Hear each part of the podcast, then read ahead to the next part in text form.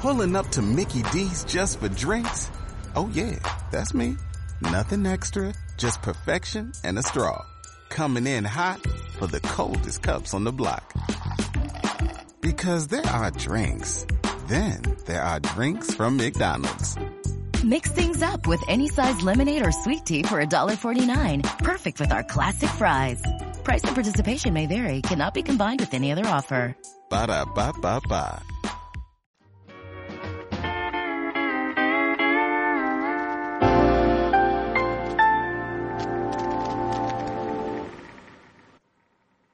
We'd like to say that, in our opinion, it is not suitable for children or for those of you who may have a nervous disposition.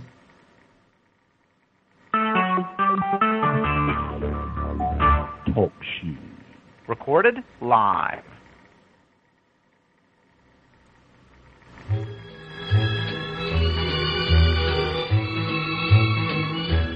Hoaxbusters call. Join the discussion by dialing 724 treble four seven treble four.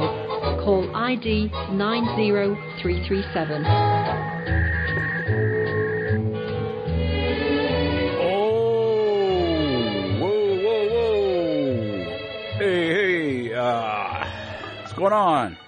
Yeah, yeah. What's really going on? Uh, what's going on? Well, I'll tell you right now that it's of, of, of a high degree of certainty. It is Monday. It is February the 20th and it is uh 27 uh it's 27 uh teen 2017 teen mhm mhm yeah yep uh doo doo well well uh in the chat we have scootadoop Ar- Aardvark Cologne 5, Dire Defender, uh, Kalita Bragante, Mahatma Coat, uh, Nino t- 210, Taco Bell, and Tiny Man. Great, great, great. Glad you took the time out to listen to the Hoaxbusters Call live. I'm the I'm the host of the Hoaxbusters Call, Chris from Oklahoma. Uh, just as a heads up anybody listening that may be new to this uh, particular podcast show, whatever you want to call it. I don't know. Uh, calls. I call them calls. They're calls, recorded calls, or just be forewarned that I may uh, jabber on about stuff that you, you might find uh, offensive and hurtful, and I'm I'm kind of in that mood, and I think that I I'm going to end up hurting people's feelings. So just as a sort of caveat, a sort of heads up to what's coming, because uh, yeah, I mean, it, you may find this this this uh, hurtful, but uh, yeah, I did put out a put out a little. Audio the beginning. Yeah, it's not for those of. He said something to the effect it's not for children or those who have like a ner- nervous countenance. You know, which is which. Yeah, I mean, you kind of gotta pace yourself. You know, and what you're going to take in because um, it is uh, well before that. Uh, how do you listen? Butcher Pete says, "How do you listen on Android?" I Android. I don't know. I don't know. Android has a a listening. Try dialing up talk to you in Android. I am not sure. I'm not, I, I should check that. That's a good question. Um, scoop doop doop doop doop doop doop doop doop. That music I was playing at the beginning at the I call it hold music because is kind of a call themed podcast show or whatever. Uh, it is can be found at John Adams' uh, recommended listening, which has got some really good tunes as far as I'm concerned. John is a, is a aficionado, and uh, myself and himself have very similar taste in music. I mean, I, I, I have to say that everything that John has recommended for me to check out, I thoroughly enjoy. So, uh, without very few exceptions, I mean, um, so if you're into music that's probably considered maybe offbeat or kind of offbeat, meaning that it's not something that you're going to easily run across, but that's really uh, well crafted, good music. I think you should check that out. And uh, what was I? Oh, shoot. I'm going to be derelict in my duties and be in violation of the protocols that are laid down on Hoaxbusters Call Procedurals Manual. Uh, I think that's subsection. No, that's. Excuse me, my my bad. That's section two, subsection three C, which is the quote. So yeah, I will now take this opportunity to deliver the quote, which is okay. I got it right here. So all truth passes through three stages. First, it is ridiculed. Second, it is violently opposed. Third, is it accepted as being self evident. And that's attributed to author Schopenhauer. Uh, I don't really, I've never been fond of that quote. And you're you're going to ask me, well, why are you bringing it up then? I've heard that one before hundreds of times. It's like, yeah, I know. It's like a sort of a, a standard or a. Uh, uh, well, you listen to a lot of it. Another thing too, it, Neil deGrasse Tyson has used this quote, and uh, and that's why I wanted to use it or bring it up is because when Neil deGrasse Tyson used it, he was talking about global warming and he says, "Yeah, okay, everybody, check it out. You know, this truth is is going through three. We're going through three phases. Tree. It's like, no, okay, wait a minute, because global warming is an absolute, total, one hundred percent scam, and it's it, it's a lot like evolution theory in that it's it's totally predicated on absolute nonsense, uh, total nonsense. Random mutations create life. I mean, give me a freaking break. It's so absolutely patently absurd. It's it's it, it, it's amazing that people, even in 2017, take it as as absolute 100% truth, which is. I'm sure it went through three phases. You know, where when when it first got thrown out there, a lot of people, and I'm talking about scientists, people that know science and stuff, are like, "What are you kidding me? Random mutation? Come on, get out of here." Oh no, not now. Now, Chris, you don't understand. You don't understand evolution. See, you'll get this all the time. Oh, you're not. It's this sort of bizarre elitism you'll be confronted with. It's like, oh, you don't understand evolution. Apparently, it's like, okay, well then define it for me. Which, which the, the, typically, nine percent of the time, the individual won't even know what he's talking about. Well, biological change over time. What are you talking about? Evolution? What? What do you mean? and then I've had these discussions, countless numbers of them with people, because it's kind of like a, a real something that really sticks in my craw. Evolution is so nonsensical, and then you, it, it it's a it it is like a moving target with people too. They don't really know how to define it. They believe in it with a whole heart, but they don't even know what it is. Okay, what are you talking about? And then I'll get into discussions where like, yeah, so you're saying that the simple cell will, you know, transmorgify. That means change, you know, over vast aeons of time through adaptive changes and random mutations and stuff to become something else. That's what you're talking about, right?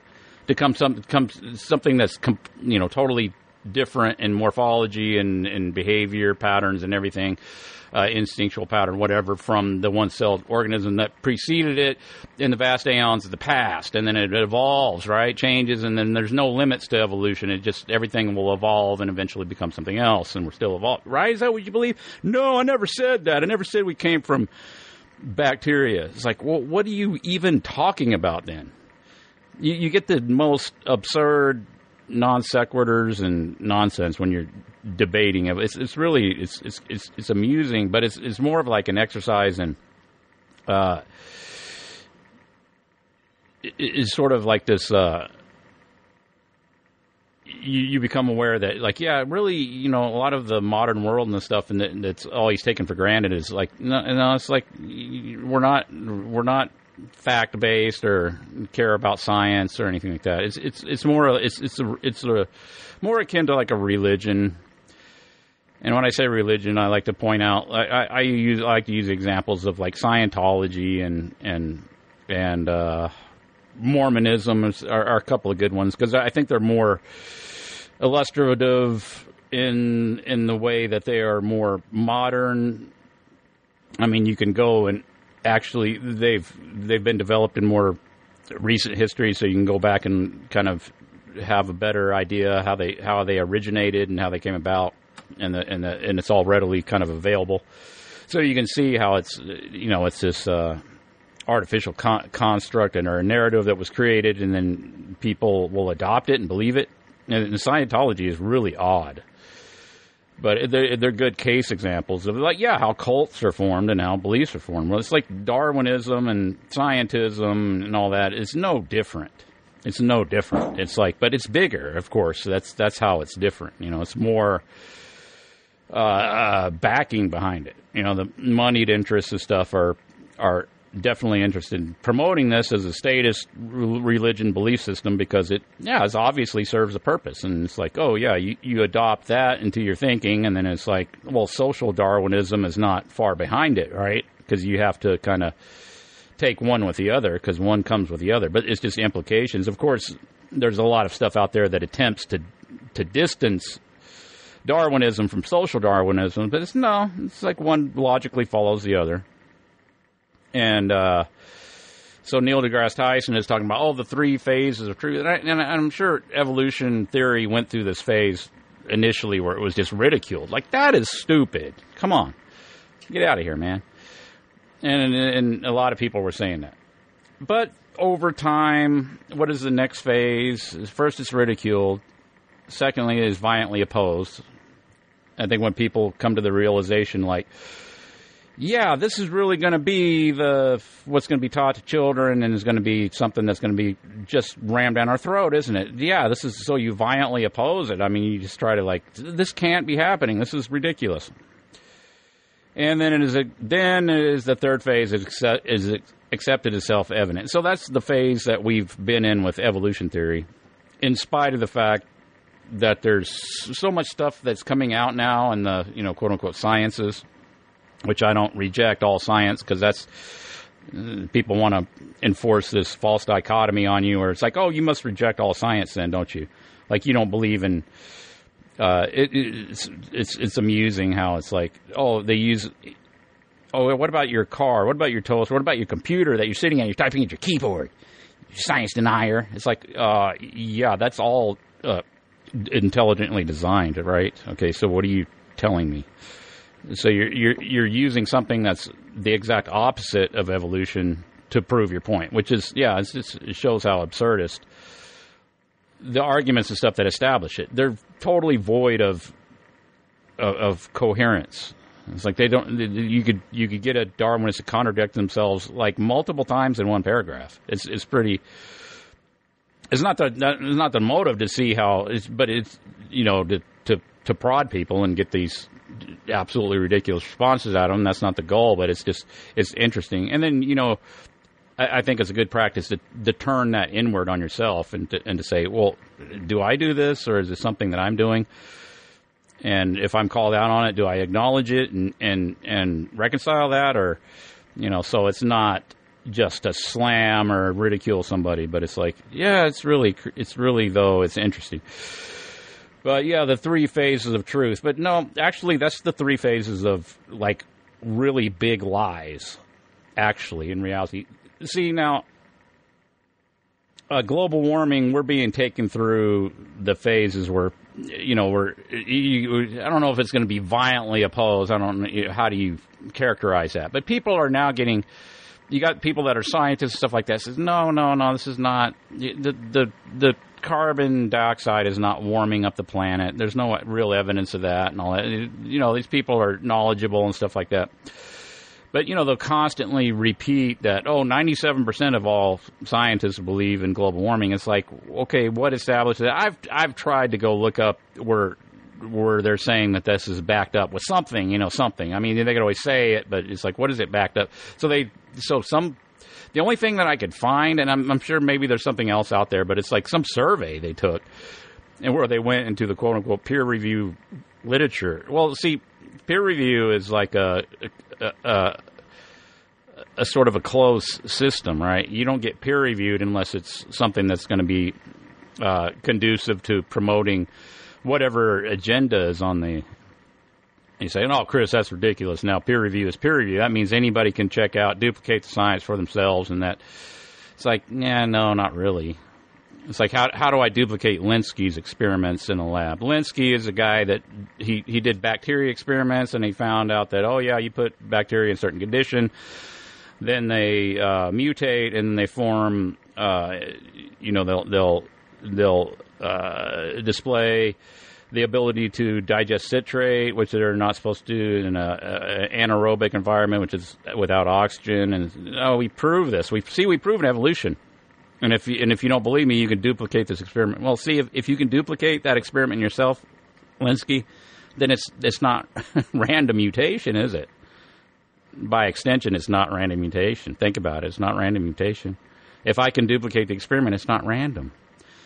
And then you admit that 98% of the DNA, you don't even know what it does. So how do you know what's making that change? And obviously, the ability to digest the citrate was there before the mutation. It didn't happen as a result of the mutation. They even don't even claim that. And how they establish it's random, they don't. They just it's just asserted. It's just in a. But see, it, it see that's now it's commonly accepted that evolution happens, and, and it's just true, and it's been proven. It's been proven in a lab. It's like no, it has not.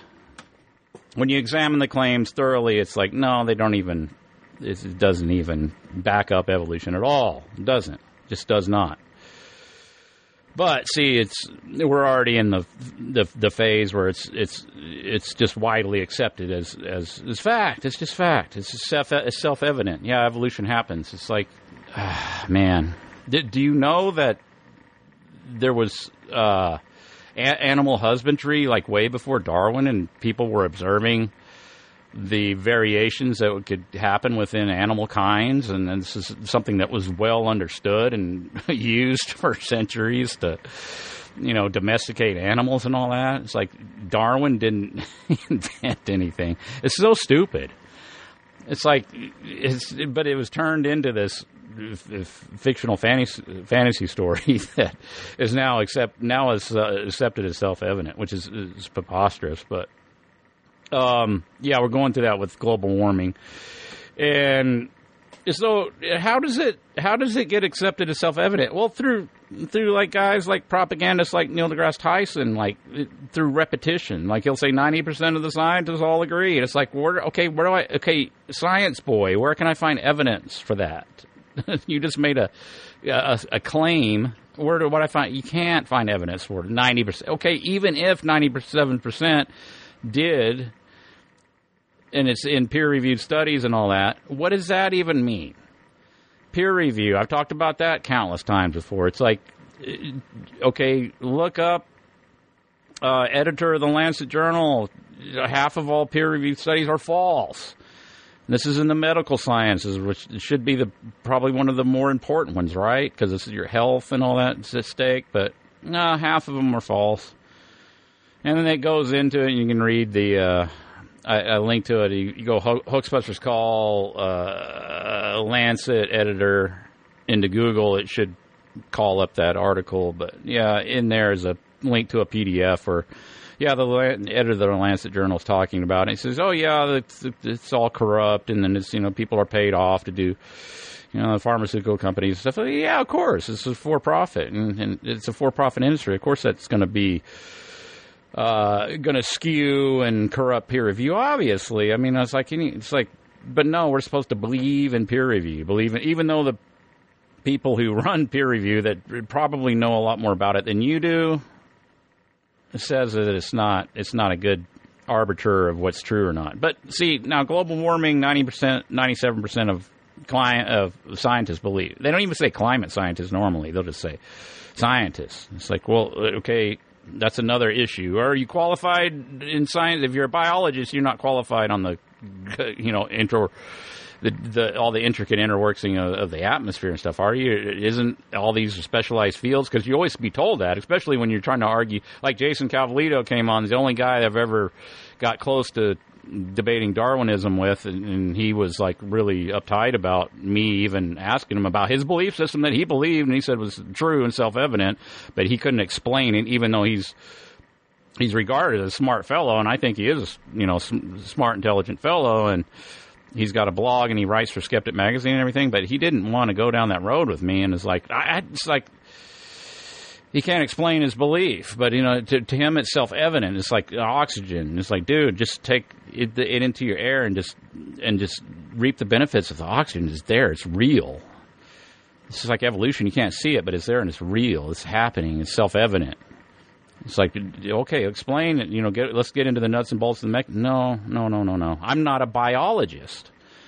It's like, well, okay, so so it's important what specific field you're talking about, right? So I have to go to a biologist, some specific field of science.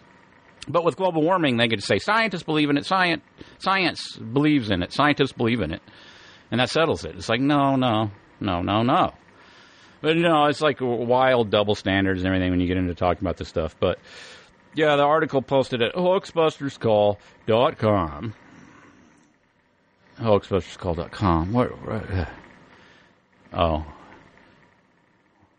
I go to it right now. That's what I'm doing. Dot dot dot. Global warming colon massive hoax and scam. Yeah, John sent me a link to this article talking about. Uh, well, I'll just read this paragraph out of it. If you want to go look at the whole thing, it's in the hoaxbusterscall.com. Uh, demand for African beach sand isn't only from Africa's giant cement manufacturers. Dubai's island project, the Palm Jumeirah uh, used at least 200 million cubic meters of sand and stone. A lot of it came from African beaches, and it's doing like this. That's pretty cool. It's like an island they made out of palm trees. They took a shit ton of sand and dumped it out in the ocean. It's like, oh, we made an island and check it out. And it's oh, okay, cool. Uh, but yeah, it's like when you do that, you cause problems on the coastlines. Yeah, yeah, yeah. So it's like yeah, it's pretty stupid to do that.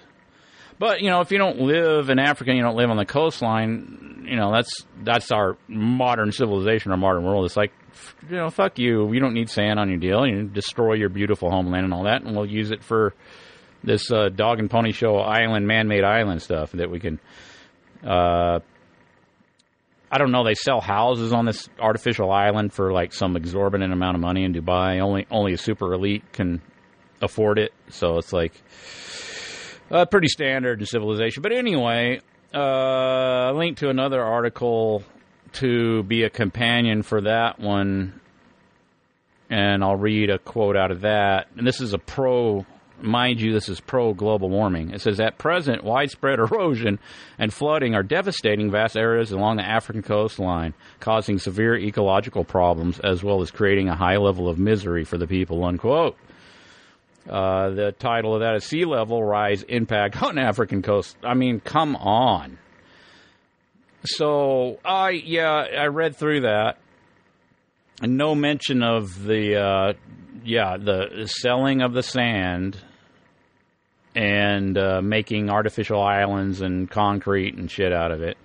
No mention of that. It's no, it's global warming. Everybody be be afraid. Uh, it's just, yeah. Is that science? But this is supposed to be like a wait. Wait a minute. Before I misspeak, let me check my facts. Doot doot doot doot doot doot doot doot doo. Scooter doop doop doop doo. Uh, this is from Nai- Nairobi, Kenya, African Center of Technology Studies. Is that a reputable? I don't know. Science sounds sciency, but yeah, uh, yeah. You talking any global warming propagandists, and they'll and they'll probably bring that up. Oh yeah, African coast, road, and global warming. It's like yeah, nothing to do with the sand, the sand they're taking off the coast to make concrete with. No, no. Oh boy. Oh boy. But um, yeah, I was trying to get a hold of a quote unquote climate scientist, and I happened to run across some dude. Uh, let me get his name. I called him. I left a message. He didn't return my call, which is typical. What they want to tell you typically is that, oh, send it to us in an email and we'll get back to you. It's like, no, I want a recorded call with somebody. Is that possible? Can you can you uh, wedge it into your hectic schedule? I mean, nobody's that busy. Uh, take 10 minutes, Scott Denning of the Department of Atmospheric Science. He's done it. He's done a debate before. He's actually one of the few, or maybe the only guy that flogs. Maybe not the only guy. I've I've seen other debates before, but he's one of the few that will debate the issue. Uh, so yeah, I was trying to ask him a question because I really want to know about carbon dioxide. Now, does plants breathe carbon dioxide or do that does it not? So if plant breathes car- if plants breathe carbon dioxide and turn it into plant material, which what what you, what you can read about on the internet about carbon dioxide, that's what it, it's like life gas. It's like a it's like a trace gas, which is like there's not in comparison to like not other stuff that's in the atmosphere, like uh, is it nitrogen and oxygen and stuff like that. It's like a very trace amount. In other words, like somebody did a visual of it where they it was actual scientists that said, "Hey, well, here's what all the hubble hubbubaloo is all about." It was like, and they and she had a nice visual representation, like with rice. He says, "Well, this is if this rice is our oxygen nitrogen molecules."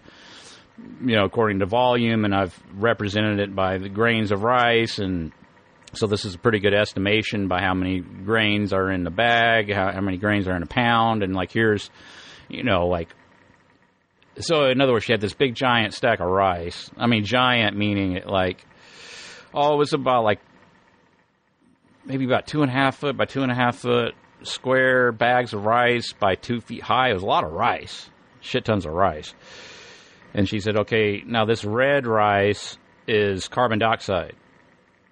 And it was like a handful. And it was like, this, this is what it's called a trace gas. It's like, there's this, but this, this is what everybody's flipping out about. I said, wow, that's fantastic representation. And it's like, yeah, that takes the edge off, doesn't it? When you break it down to where people can actually see what you're talking about. But yeah, this gas that plants breathe is pumped into greenhouses and people, then there's stuff online. You can go look it up. Look it up.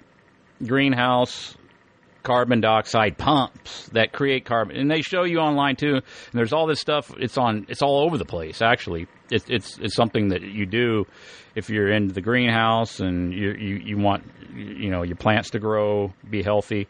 It's like man, yeah, just jack them up on this carbon dioxide, crank it up to a thousand parts per million. Now they're telling you to freak out about 400 part.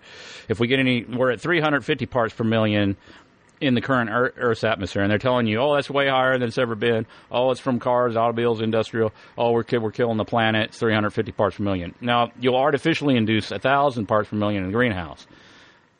That's the ideal. You know, it's like, yeah, kid it, crank, crank it up there, crank that carbon out. Plants love it and they absorb it.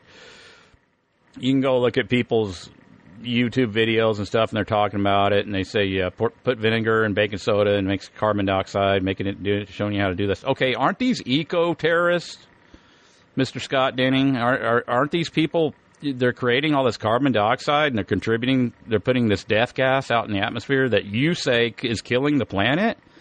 Are you making any moves to make that illegal? These machines and stuff that are creating carbon dioxide. No, they don't want to draw any. I don't think they want to draw any attention to that. But there it is, all over the internet, all over the YouTubes.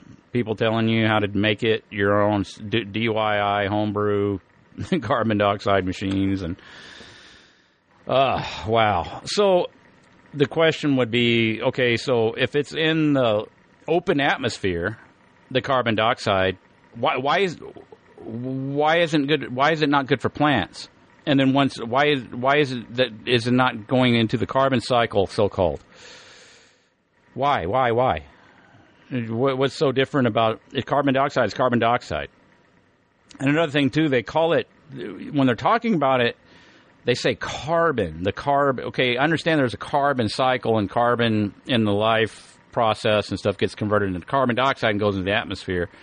It begins, you know, it goes through different phases and it's, it's carbon. It's like carb, but they say carbon, carbon. It's like, well, no, you're specifically referring to carbon dioxide, but they don't say carbon dioxide. It's funny, but I think it's a, a bit of propaganda, or you know, if you carefully examine the terminology and stuff, you, if it, it it it it reveals the duplicitous, nat- duplicitous nature of the whole scam. And this occurred to me when I was watching a video about car- the carbon, uh, global warming, and all that. And they were, they were, and they they only referred to it as carbon. I don't think they said carbon dioxide one time. And they're showing you like black soot coming out of smokestacks, and it's it's cartoon, but they're showing you every time they talk about car, they talk they they'll say carbon, and they show you black soot coming out of cars, black soot. So the implication is, and I think that's why they use carbon instead of, and they won't say carbon dioxide, is that by inference, by suggestion, by pow- the power of suggestion, you're to draw the conclusion that they're talking about soot, which soot doesn't stay in the atmosphere. Soot's heavier in there and it eventually settles. It doesn't stay in the atmosphere, but they want you to think that. That's what I believe. I, I, I believe that they want you. They want the average numbskull out there to think in terms of soot because it's something that you can see. Something that, like, if you get around some factory, like there's a a black top factory out and when they fire it up, you can smell it, and it's like I don't think there's a lot of black stuff coming out of the, but there's some, and you can. It's like ah, that's terrible. They want you to think that, and then think, oh, that's killing the planet. But but from a scientific perspective, the idea that the soot stays trapped in the atmosphere is just not true. I mean, so they can't really sell that, but they can suggest it through their language and the and the and the constant insist, insistence on using the word carbon when they're actually referring to carbon dioxide, which is two different things. And I wanted to ask Mr. Scott Denning about that. It's like why do they always say carbon when they when they're referring because when it comes to global warming, you are talking about carbon dioxide in the atmosphere. And then you take the ridiculous position that it is somehow now a death gas that is going to kill us all, which is absurd It's absolutely absurd because you can demonstrate that plants absorb extra, you know, up to a thousand parts per million. I don't even know. I, they probably maybe crank it over that if you if you're capable. Some of these machines look pretty substantial that you could put in your greenhouse. it's like, okay, so the plants naturally absorb it, so it's no longer in the atmosphere when the plant gets it. And they and I've and I've read stuff too talking about this. Is like, yeah, crops and stuff will like suck the carbon dioxide out of the immediate surrounding atmosphere. It's like you could take readings and it's like, yeah, all the plants are just just gobbling it all up. It's like they're just thirsty, just starving for it.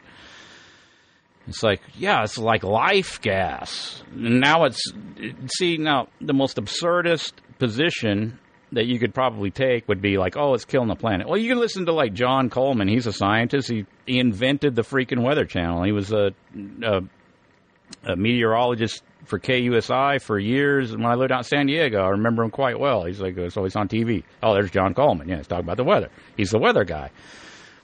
And he's come out strongly against the whole global warming thing. He says it's ridiculous. It's absurd can't believe this is happening. It's going so we're in the phase, and we got people like John Coleman out there that knows better, saying it's ridiculous. Al Gore's a total lunatic, and and so it's now it's the opposition phase. We're going to the opposition phase, but eventually it'll be regarded as self-evident because through repetition, psychic driving, and propaganda, and the fact that now the generation coming up is going to be saturated with global warming hysteria and propaganda, all the little school kids. And it, by the time they get of age, it'll be self-evident to them. John Coleman be long dead. The opposition will be dead. Just it just takes some time. And, and, and Neil deGrasse Tyson knows that, and that's what he's referring to about the three phases of quote unquote truth, which is actually the three phases of lies, the really big lies. That's the phases that they go through. And truth, truth goes through two phases, and I'll tell you what the two phases are. It's you hear the truth, and it's regarded as self-evident immediately. So yeah, that's the truth. When you hear the truth, you know it. If you're open to the truth, you're, you're either you are or you're not. But you hear the truth, and you're like, yeah, that's right. So it goes to that one phase, and then it's ignored. That's the two phases. Generally speaking, in our culture, it goes truth goes to two. It's regarded as self-evident. You hear it, and it's like, yeah, that's true. And then the implications and everything are are just you could just go forward, and you live in fantasy world, and you ignore truth. In, in our culture, that's that's that's the two. You can quote me on that. This to the truth goes to two phases. First, it's self-evident, then it's ignored that's the two phases of truth. That's the real quote. So that's a long, long, long road to go to the quote. But yeah, I think that is more accurate. So I wanted to give that quote, but actually re rework it so that it actually makes sense. Um, yeah, but Neil deGrasse Tyson was talking about something that is true, but it's not the truth. It's not in regards to the truth. It's in regards to just flat out propaganda and just pure nonsense, which he is a proponent of. He's a propagandist, and in reality, the dude is, is about as anti science as one can be and I'm sure this like people hear this and be outraged. Neil deGrasse Tyson's not anti-science. He's science. He's he's a representative of science. No, he's a representative of uh, snake oil. That's what he's a representative of. But um, yeah, the two phases of truth. First is you hear the truth and it's the truth. It's, come on, yeah, that's true, and then you just ignore it. Generally, yeah, most people that's how they do. You know. It's like, yeah, Sandy Hook. It's like, yeah, okay, you point this, and this, and that. The guy's laughing. His daughter just got killed, whatever. That's wrong. That's like, yeah, there's something up with that. And then you find out all their actors, and then they're reading off gun control script, reading talking points, and it's like, oh, okay, it's obvious. Like, it's fake and hoax. And Alex Jones, people even say it, you know. And I think even Donald Trump said something to that effect, maybe, or he hinted at it and then you go forward and then you just pretend that everything on TV is real, except for Sandy Hook. You don't question anything on TV. You know, if, if somebody tells you that nukes are fake and and there's just as much or more circumstantial evidence, even more than Sandy Hook, to establish that, oh, you're still crazy because I because I saw them on TV. It's like, yeah, they were made, and all that footage comes out of a Hollywood studio called Lookout Mountain. It's like, I, I uh, yeah, nukes are real though. They're real. You're an idiot. It's like, oh, okay. So you won't even consider the possibility, even though I just told you and you can confirm this for yourself that they came out of a Hollywood studio? Uh, but once you look into it and then you actually examine the footage and you see the in inconsistencies and the outright indicators of total fabrication. And then, like the, the, explosion is coming from behind the camera, but the camera doesn't even so much as just vibrate at all, even though it's supposed to be as powerful. And then you come to the realization, like, yeah, this stuff is fake, fake as fuck, is fake. It's like, ah, okay. So then now what? It's like, um, it's fake, but uh, yeah, I'm going to back Donald Trump, even though he says that North Korea is going to kill us all with their nukes. It's like, yeah, you go, you accept it as self-evident, and then you go forward, ignore, ignore it, ignore the implications. You don't incorporate the implications. You don't take it into your worldview, and this is common, extremely common. I think 9/11 is another big one. It's like, oh yeah, 9/11 was an inside job, quote unquote. So maybe you're not on board with no planes, maybe you're not, whatever, or fakery or whatever. But you know that obviously 9/11 was a total scam. Obvious. I mean, come on. This is, this is one of the big ones. This is the the big one. This is so over the top absurd. The buildings falling in on their own foot, but the building that wasn't even hit by a plane collapsing like it was controlled demolition. But I mean, come on, how retarded is that? This whole thing is just absolutely, just flagrantly, blatantly absurd. And then you get to 2017, and it's like, oh, so like what happened? Did we ever reinvestigate? Do we want to reinvestigate now? What happened? Uh, nah, just don't, just don't talk about it. Uh, don't talk about it. Yeah. Uh, it's okay. Okay. It doesn't, so you don't incorporate it into your interpretation of what's going on in politics now or whatever. It's just, yeah, let's bygones be bygones. Let's, let's just let that rest. It's like, okay. Okay. Let's just still pretend that it's real, and then uh, like uh, Alex Jones will everything that Donald Trump is his guy, and he's gonna he's gonna set everything straight, and he's gonna fight the globalist, and he's the real deal as he keeps calling him. But Trump will tell you that we need to be scared about North Korean nukes, which are fake. But Alex Jones doesn't believe nukes are fake. He thinks space is real and all this other nonsense. Uh, okay, but he is on the record pretty.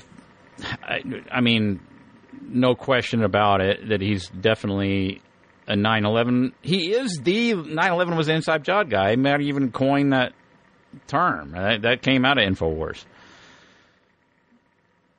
Are the Info Warriors, and then he's now regarded as establishment because he's he's got Trump's endorsement and pretty openly. And then he got he got he actually got a phone call. He said from Trump after Trump got elected and he thanked Alex Jones, and he's like the inside track now.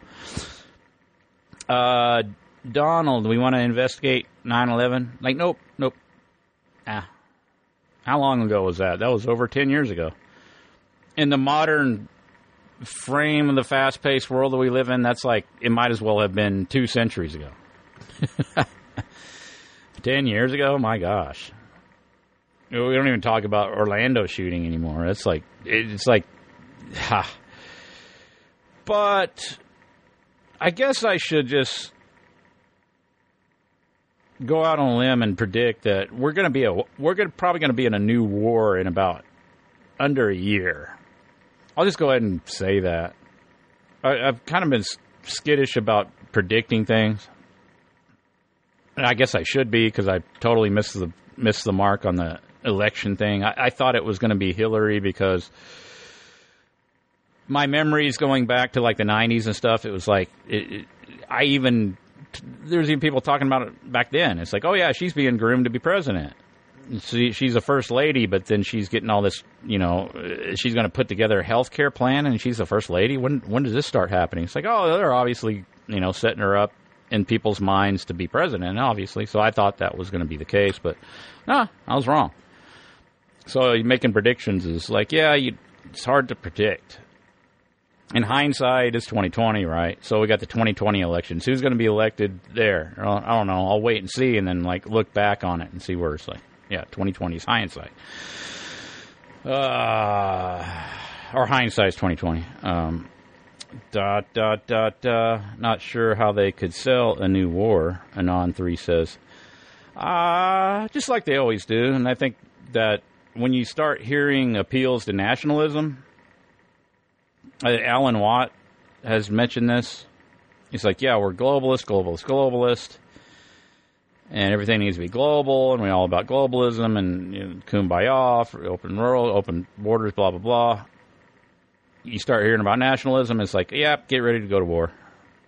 It's like it's like a switch; they can turn it off and on. It's you know, because there's always that sen- there's real sentiment out there. Yeah, people like nationalism, and they want you know they don't want to be globalist and and and and all that. But uh, so there's there's that ground uh, grassroots sentiment out there. Sure. And I think it could be switched on and appealed to and called upon when necessary. And, and the reason why it's usually being called upon, I think this makes the most sense, is like, yeah, we're getting ready to go to war. Because, like, okay, if we're all global and we're all kumbaya, you don't go to war. So you take the position that you're anti-war and you're, you know, you get the Nobel Peace Prize like Obama, even though you're ramping up the wars, but nobody talks about it, and there's no anti-war protesters, even though you know he's putting more troops and putting more investment stuff into the current wars, and he never ended the wars when he said he was. But see, he's still anti-war. and He's still the peace guy, right? It doesn't matter what you do. Uh, Mahatma Kote says, I very much doubt Chris Kendall will convert to Trumpism, so please give it a rest. Uh, no, I probably won't convert to Trumpism. It's like uh, I probably convert to Scientology before I convert to Trumpism. I think that L. Ron Hubbard. I mean, in comparison, as far as believability, I think maybe L. Ron Hubbard more more likelihood of him actually being a reincarnated space god than Trump being real. I'll just put it that way. If that's if you need anything stronger and more unequivocal than that, I'll have to work on it. But I think that's should suffice for now. Um, do, do, do. Yeah, yeah, yeah. Well, I think that if you have a system like the current system,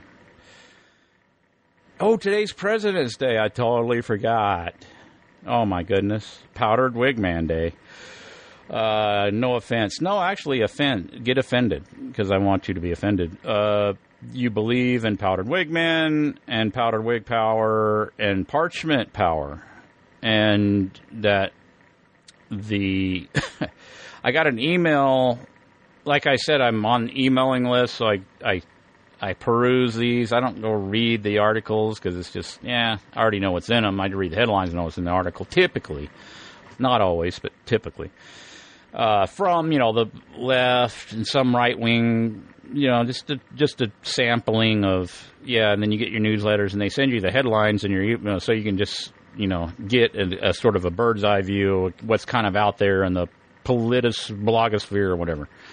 Same old shit same old shit when I since I've been observing this, you know, 20 years ago when I was in my 20s, so actually I'm older than that, 25 something years ago. Oh, we're just one Supreme Court justice away from tipping the court over to uh, overturning Roe versus Wade. I was like, I heard that exact thing 15 freaking years ago. I mean, it's just a repeat, rinse and repeat, rinse and repeat, all the same shit.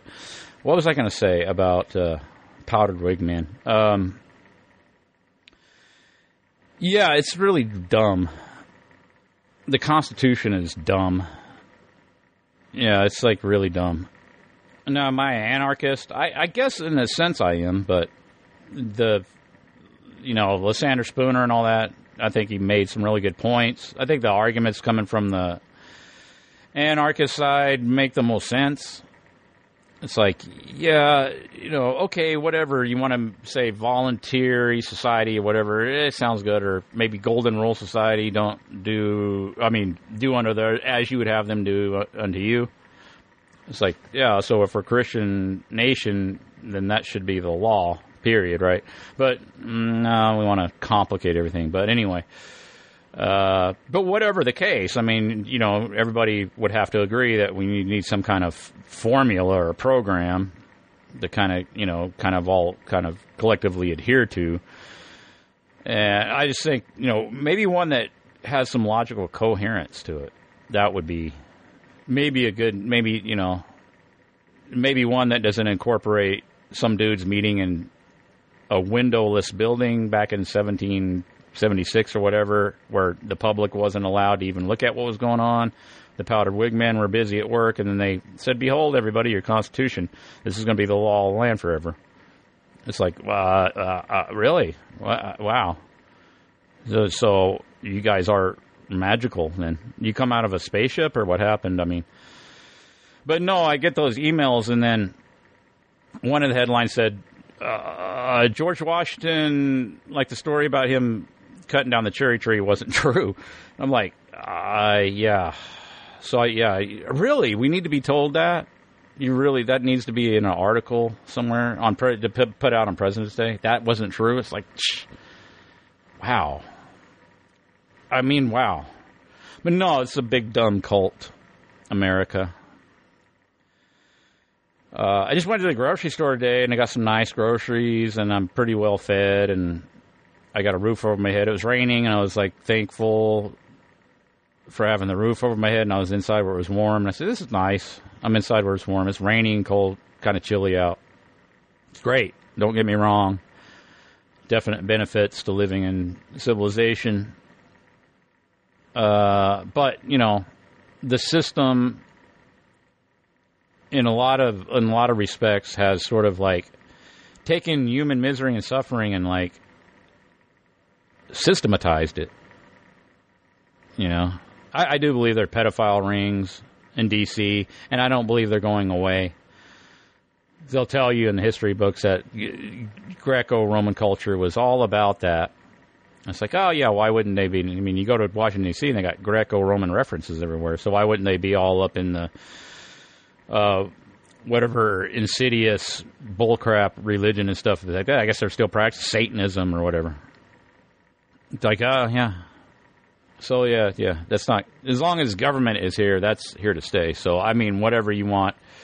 If you want, but see, it's. I guess what I was getting at is based on a kind of a flawed premise that you can like make up a contract or some kind of legally binding document and have it enforceable on every subsequent generation from that point on. How is that even any different from any kind of other re- ridiculous kind of fairy story? I don't know. It's really a, it's preposterous. And it's like, oh, George Washington, you know, he was the first president, and he he Valley Forge, and he was fought in the battles and stuff like that. And he's, you know, so he's the archetype, right? So let's suit up Trump or any of these other MFers that are president, and let's get them in the battles. No, we don't do that anymore. It's like, why? So we're, we're not America anymore? I think that if that's our founding father, then we need to follow suit and suit up. It's like, no, no, no, no. It's like, yeah, it's much a jive. Be consistent. It's like no consistency. Uh, I don't want to go into it. I just don't have the energy. Uh, oh, well, just one more thing, and I'll bring in caller inners. Got three caller inners. Uh, Kelly from Sculpting sent me this article, and I thought, well, this is interesting. Because we was chatting a bit back and forth, and then the subject of the television licensing. So you go to if you're in Europe, Britain, and I guess Scotland too, and different European countries that you, the BBC enforces that you buy a license. I guess it's broadcast television. I don't think they have cable over there. I don't. I don't. I don't guess it's all broadcast. Okay, whatever. uh, our here's a article from the DailyMail.co.uk. Our TV detector vans just a cunning con trick? Uh, for decades, it's been claimed that they trap license cheats. In fact, they never led to a single prosecution. So it's talking about these detector vans. it's pretty funny. Uh, ah, let me post this into the chat so that I'm not derelict in my f- performatories. Uh, cunning contract. Yeah. Whoa. You mean to tell me a cunning contract, cunning contract coming from the so-called government? You must be kidding. Nah. But yeah, I read through it. It's funny. So I talk about the propaganda commercials they put out, where they got the dude driving down the road in the in the TV detector van. So you read through this, and uh, da da da da da da da da da. Conspiracy theorists were saying that uh, this was just for show, that they don't really work. Conspiracy conspiracy theory, conspir- tinfoil hat people, dummies, think the government is up to shenanigans and monkey shines. You idiots! How dare you? But yeah, again, it turns out to be true. It's pretty interesting how they arrived at this through these car clubs because you can't get shit out of your government. If you want any information, you know, your public servants aren't going to fucking give it to you. So forget about it. They're not going to tell you about what they're doing, whether it's a sham or not. See, it's it's in the interest of keeping it secret because that's what they told them. It's like, oh, we can't tell you because then that'll people will figure out how to get around the license. If they, it's like, well, if the vans work, then they're not going to get around the license, are they? But no, it's just the same claptrap you get from your so-called authorities, where they can operate in secret. And it's oh, well, it's you know, usually their their their big one is oh, it's national security. Shut up. We don't have to tell you anything about what we're doing.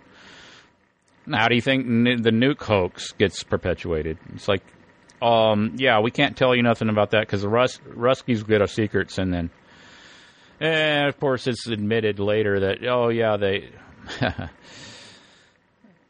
Well, they got nukes right after we did, apparently, what allegedly. But see, nukes are fake, so no, they didn't get nukes. Nobody has nukes, but uh, how do they keep it secret? Oh, it's national security. Well, how do you know? It's like, no, you don't know. But you believe they're real, don't you? Oh, the government told you. Well, do you believe in the in the enforcement vans? Well, according to this article, if this is to be believed, so they went to these car clubs where people are sort of fanatics and stuff. And I, I like old cars and shit too, so I kind of get where they're coming from. And they like to, maybe not to this extent, but they you know collect every kind of detail about all kind of. This particular car club was into like mail trucks. It's like okay, yeah, mail trucks are kind of cool. I kind of like mail trucks. Uh, but they have records of like they really are stick sticklers for records and stuff, and they keep records of all these and and they happen to keep the records for the vans. And they said only twenty has ever existed. Twenty has ever existed. And uh, so yeah, they were a total hoax and scam by the government. I, and I think it's a it's a good example. Like it's a good case study. It's like just how perceptions are managed, and if they can get you to believe that they can, you know, scan your house with these radars, and I would I think from a technological standpoint, it's it's possible, but there's a lot of problems with implementing something like that, and uh, I, I, think that's a, another subject for a, another call. It's like the implementation of technology because I talk about truth or lies going through different phases. I think that technology and the adoption of technology go. We're going through a phase of that. But anyway, yeah, it's technologically possible. But see, you got to have hire technicians that kind of understand how the equipment works and all that stuff. It's expensive and it's high overhead, and it's like like why why even do that when you all you need is to generate the perception of them existing, and then it has this effect that people believe it and they think they'll get caught if they don't have their license. It's an excellent case study in how government actually operates. So in reality, if you should have zero fear of the government for one thing, and that's something that I always push. That's kind of the main theme of these calls. It's like have no fear of the government because the government is nothing to fear. It's a it's a it's a facade, and this is another example of that. But the first quote here, or the first comment says, "I used to work for." This is from David Webb from London, United Kingdom, three years ago says in the comment section, I used to work for TV licensing in Leeds, West Yorkshire, and I can confirm 100% that the detector vans do not work. They are driven around each year at the beginning of the new university term after a massive mailing campaign warning that they are out to catch non-fee payers. In fact, they only knock on doors that are on the system as not having renewed their license. It's that simple. The vans are a visual deterrent only and not operational at all. Which I totally believe that. Uh, and an interesting thing about not only that, but people have this uh, misperception of like law enforcement in general. and uh, something that Mark Stevens will bring up at his calls, and you know, and and, uh, I'm yeah, grateful to him to bring it to my attention. Is like, yeah, there is nothing in the law of any evidence of any uh, reciprocal. What did he? How does he phrase it? Recip- recip- reciprocal obligation of of uh, allegiance in exchange for protection from the government. And I'm pretty sure I know what he's talking about because I brought this up before. A reciprocal obligation. So, like, the government protects you, and then that's why you owe them allegiance and taxes and all that because they they're there to protect you. But it's like, no, that doesn't exist. Not according to like court cases and stuff. And I've talked about these. I brought these up before. Like, yeah, how how like you can go to try to sue the cops. Like there was, there's been numerous examples of this. There was a recent one, a guy in a subway in New York City. There was a cops in the adjacent subway car looking in while he was being stabbed by some uh, schizophrenic crazy dude. And they would not help the guy. And they're armed. They have guns. And they just stood and watched. And he's like, okay, that's a bunch of bullshit. Uh, I'm going to sue. And the judge said, nope, there is no legal obligation for them to protect you. They don't have to. It's like, oh, that's really interesting. But see, now the perception is that they do, but they don't legal. On paper, according to the quote unquote law, they do not. It is more about, and they'll even say this, and this is stated, it's more about the perception of law enforcement and the idea of law, law enforcement that has a chilling effect on quote unquote crime that is what they're there for. It's not actual enforcing laws, which is, when you think about it, that is pretty much right. It's like, I don't do bad stuff because I don't want to go to jail. Well, that's, see, now you can probably get away with 90% of the stuff that you want to do and the cop's never going to be around to catch you or stop you, no matter what you're doing.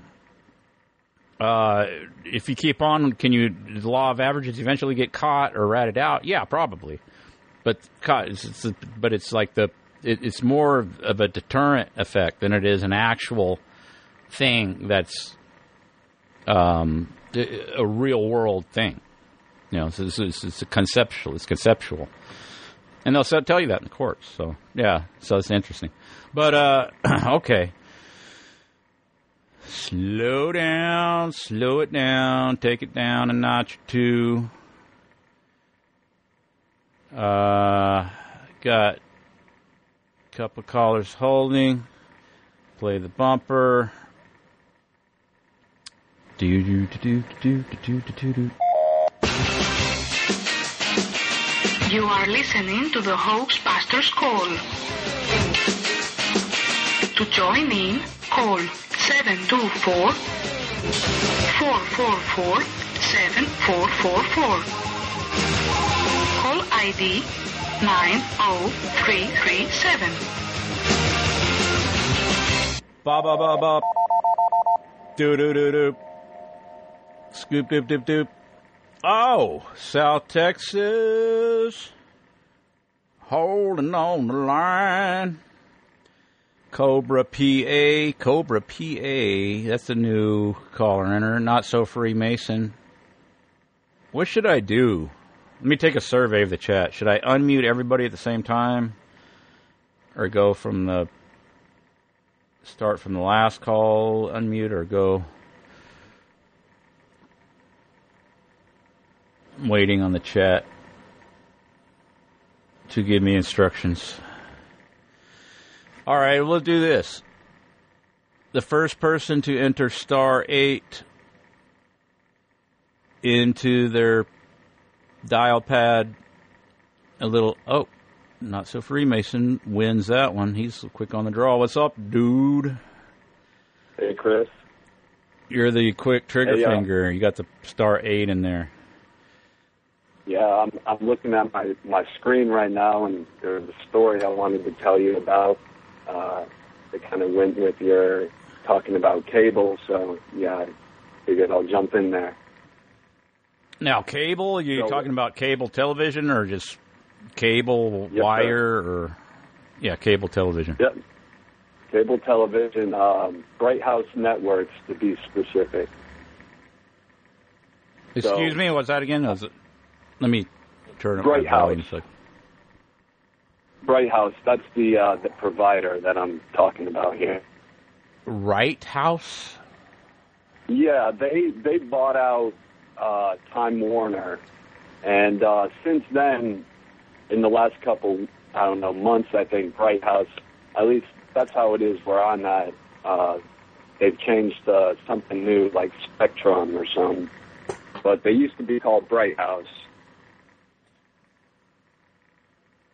I think it's I think it's one of the bigger uh, cable providers. I never heard of them. What are they? What what region of the country are they in? Well, I'm in uh, I'm in Florida, and Ah. it looks like this story might be specific to Florida, because the um, the links I'm seeing are for my my local Fox uh, network. But it's it's called Operation Bright Eyes. If you wanted, it, it sounds like you might be wanting to look at it.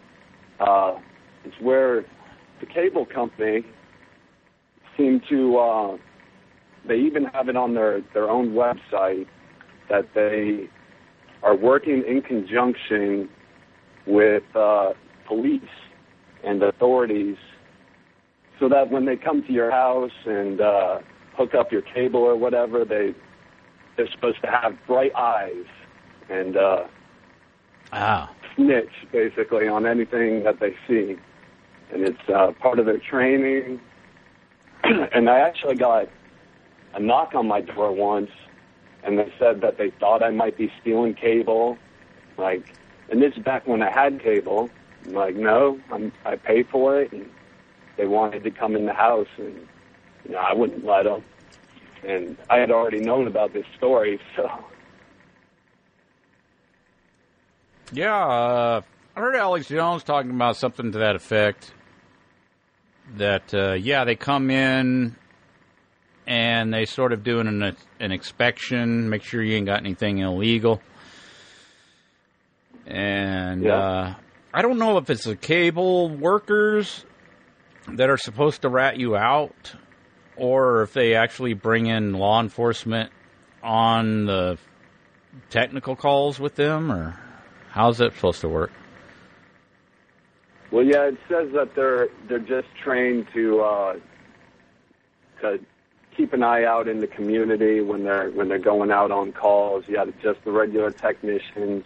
You know, they come in and they uh, they hook up wires, and if uh, I guess if they see a, a bong on the table, they're liable to uh, and and told by the company to to contact law enforcement. Uh, Polk County uh, sheriffs, Orlando police, they're they're all a part of it as well. Oh, well, don't you want to be safe? Because, like, what if your what if your neighbor is building a bomb, you know, and they stop them by, you know, they like the jihadis call up the cable dude, and the cable dude shows up, and they're building a bomb. You don't. You're telling me that you don't want the cable guy to tell anybody? No, I think I can look out for myself. Uh, that's what all this is based on, really. I mean, I'm joking, but that's that's see they that's how they sell you these ideas that you know it's like yeah yeah I, I wouldn't want the yeah we, we do really need to keep a close eye on everybody. Well, it re- reminds me of the San Bernardino shooting thing. I Remember that how they went into their apartment, the sh- the lead shooters, and the media like they said the media broke into their apartment. Oh yeah, yeah. They found uh, what was it, a passport or something on the table, like just wide open. Yeah, and then like sc- scriptures from the Quran on the wall, but everything else was like any typical sort of you know working class family that had a baby and had baby presents and a crib in there, just like a totally normal setup that you would typically see of any young couple. And I think it was important for propaganda purposes to convey the idea that even your even your uh, normal looking neighbors can be terrorists. I think that was important to communicate that, and that's why they did the whole nonsense about the media. Because I was I was ranting and raving about it at the time, talking about how preposterous the idea that these these uh, talking suits are going to like violate the quote unquote law and potentially get themselves in trouble. They would never do that, not in a thousand years. So it's completely set up. The whole thing was a, a sham and a hoax, but um, it, it, it's it's it's it's done a certain way, is what I'm trying to say, and it's to communicate certain things to the public. And I think that was an an important thing to communicate. And then they could sell you on the idea because you got that in your mind, or at least it's in your subconscious, because people, you know, watch it stuff and probably forget or whatever, but it's in their subconscious. When they hear something about, oh yeah, the cable guy's spying on you, they're thinking, oh, that's because terrorists. Yeah, well, maybe we need that. Maybe we need cable spy. Cable guy can. If you ain't got nothing to hide, you don't have nothing to be afraid of. Do you, do you have any? Oh, you telling? Do you have anything to hide? Not so Freemason. Is that what you're? Are you going to confess on the Hoaxbusters call? Come clean, man. What are you hiding from the government that you don't want them to know? Oh man, I I don't I don't even I don't even want to broach that subject. Well, you brought it up. No, I'm just I'm just joking, man. I, I, I it's like yeah, you're not you're not supposed to have uh, any expectation of privacy anymore. That's and then it's all in the name of keeping us all safe. Like we we need to all be safe. Yeah, I- think it's funny how we we get these feelings that, uh, or you know, somebody, most people do. They, the reason they have the fear of the terrorists or or whatever that this these cable men are protecting us from, the source of that uh, propaganda is you know their company to begin with, or the the parent of the parent company of their company. It's uh, I don't know. It's all it all just kind of weaves together. It's a beautiful uh, propaganda quilt. Oh, I'm sorry if this train's too loud. I- I'm outside. I'll go inside. Mm, actually, I can't even hear it, Oh, okay. so it's not. We hear the through. Hoaxbusters train is what we hear, right, Chris? Hey, what's up, Damon? How you doing? Hoaxbusters Good, man. train. Bringing fresh goat milk from Damon's farm Yeah. to you. I, I was There it educating is. everybody on Goat uh, train. the uh, the status of a goat herd. You got to keep them marginally healthy and flip them for a buck when you can. And Yeah. that, that's the way our uh, that's the way the elitists treat us. Elitists treat us. That rhymes. That's funny. So hey, I was calling in. I heard your call last week with Lynn, and I kind of um, I was calling in to tell you that I see where Lynn was going. I don't know if she ever got to her point, but I think where she was going, we've talked about this before, was, uh, you know, whether anything is real or not, what is noble? What can you do that's noble about what's going on? So I don't, she never got to that point, but I think, I think, you know, she was trying to make sense of a fake news story, not to rehash it too much, but to make sense of a fake news story, and she kind of thought there was something real within the fake news story, and she was kind of outraged over it and felt like other people should be outraged about this so-called real portion of this fake story that occurred. But you know, really, I think uh, the part that really should be questioned isn't the fake story. It's really like, okay, well, what do you do? And we've talked about like what you do, Chris, and you know, I've told you this before. I think what you do is noble, uh, educating people, and when people find this podcast, they're, uh, you know, they they resonate with it because a lot of stuff you're saying is absolutely I won't say absolutely true, but it has a certain ring to it and resonance to it that uh, makes a lot of sense. And especially when you call people in these organizations and you like, uh, you know, you put the truth in their face and they have no answer for it. And and they really don't want to get into it with you because you're not in the club. And I'm not sure that's what it comes down to a lot of the time is that you know you're not on their peer level, or you're not in the club, or you're not their associate.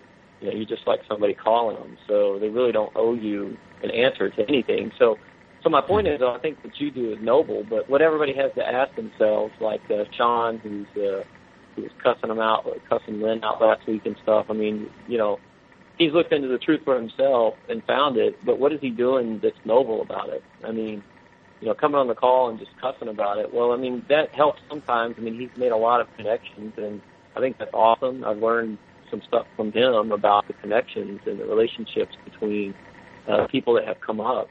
But at the end of the day, you know, all of us have to ask ourselves, you know, we have this knowledge of what we call truth, and it's like, okay, well, what are you doing about it? So, and I mean, I'm the same way. I mean, I got, I mean, I got a job just like everybody else, and I haven't figured out how to transition out of that into something, you know, into just farming, straight farming. And I've tried that several times, but man, agriculture, there's just like, I mean, it, it's like you have to do mass farming, whether you're trying to grow bamboo, you're trying to grow uh, grapes for wine, you're trying to keep your family fed with an acre garden, you're trying to keep your goats happy. Maybe you got a couple of cows, which I've had before.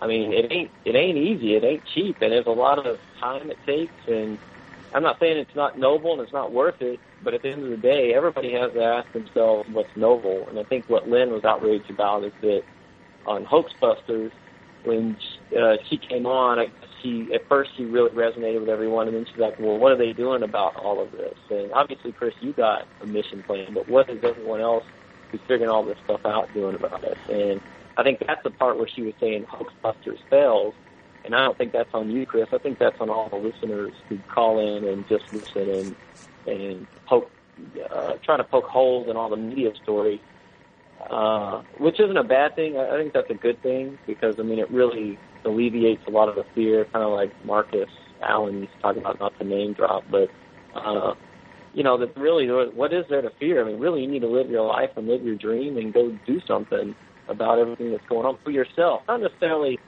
for the rest of the goats in the herd, but for yourself, you know.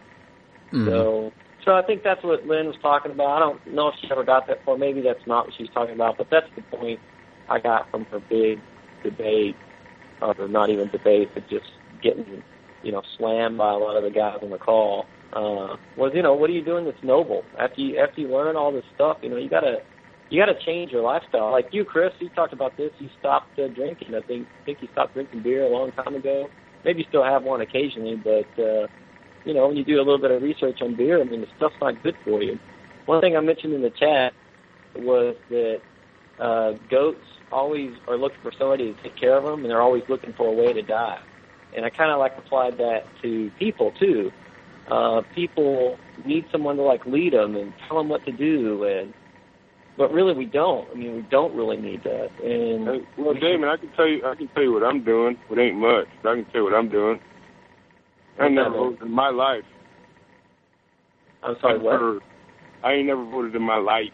Ever. Oh yeah, one. well that's hmm. good, man. That's a not good one. start. I do, I do not participate. I have not had a bank account in damn near 20 years. Wow. I have not filed income tax in damn near 20 years. That's noble. They can come get my ass. That's good, man. I bet your list paid her shit. Well, Hey. maybe. maybe so. You know I what got a bank account. I live in my fucking truck. That's where I Yeah, I've heard fucking live in my before. fucking truck. Remember Lynn three weeks before. ago was talking about man, I couldn't imagine someone living in a goddamn fucking uh, storage shed. I've lived in one for fucking six months in Austin, Texas. Well, the, I mean, and everybody has to ask themselves too. You know, like, Yeah, you think that? I've lived this shit. That's how I can see it. That's why Yeah, I can, or whatever the fuck she is. Right. And I, and I think you know back to you know you're saying you're about talking about your experiences. I mean, there's there's some people may say, oh well, he's a you know an anarchist. He's not part of the system. That's why he'll never have I ain't anything. nothing. But I ain't nothing. but in your own I don't mind- fucking believe in nothing. I can't. It does nothing. Yeah, in your own mind, It's all silly like- to me. My Yeah, mind you're has li- no, my mind makes nothing makes sense in my mind. yeah, you're living trying code. you're living your no your noble code, man. That's awesome. I mean, that, that's what each man's got to do. You know, we have Hard to fucking out. work. Hard fucking work. That's what it is. Yeah, Hard we got, we got to live out our lives, and and is no. We got at the end of the day, all of us have to look ourselves in the mirror. We have to live with ourselves. So, Yeah. you know, I mean, I've been, I have a bunch of children, so it has been really hard to try to transition. That's respectable. I wish I could do that. I can't do that. I couldn't do. I can't make. An, I can't earn enough for the kids, dude.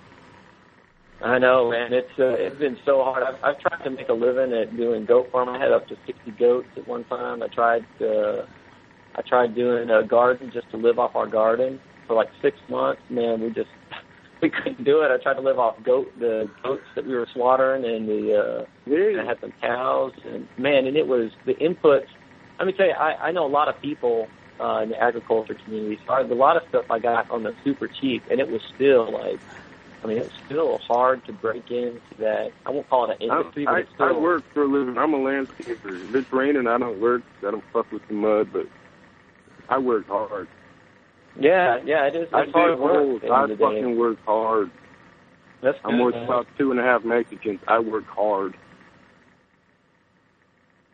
So, and I don't know how you had time to find out all these connections that uh, that you're able to bring up. On I'm a old man. It's taken me years and years. How old are you, Sean? You sound like a young man. I'm 44 years old. Oh, please. You're only two years older than me, man. Don't call yourself old. Uh, we're old. It takes But, a lot of uh, years. How many kids you got in now? Eight? It takes a lot of I years got to eight, make kids, man. man. You're an old man. I got eight. They're making me old, that's for sure. But it's all good. It's by choice, so.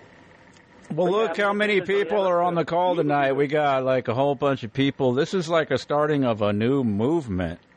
And like eventually, at the rate of uh, the way that the listenership has been expanding, I think in another 30 years, we may have enough to get like some kind of a movement going Or at least and overtake the planet.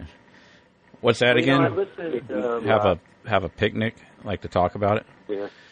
Yeah, we'll schedule a picnic and we'll get together and then branch out from there and just re just hijack the system and and take it over. No, uh, well, a new con- what would would it be a new constitute? I've proposed this before and I can't get anybody to get on board with it. Is that and and I think yeah, there is a fundamental flaw. It's like you have to source the uh, magic powdered wig powder somewhere. I don't know where you get the original shit. That's the thing and then you get you, uh, you can rent out probably a Masonic lodge or something, a Masonic lodge hall, and then draft up a brand new constitution, man, and then usurp the other one. And then when somebody says, "Hey, that's not legit," say, "Yeah, we had powdered wigs. It was in a closed door session. Uh, it's written on parchment with quill pins."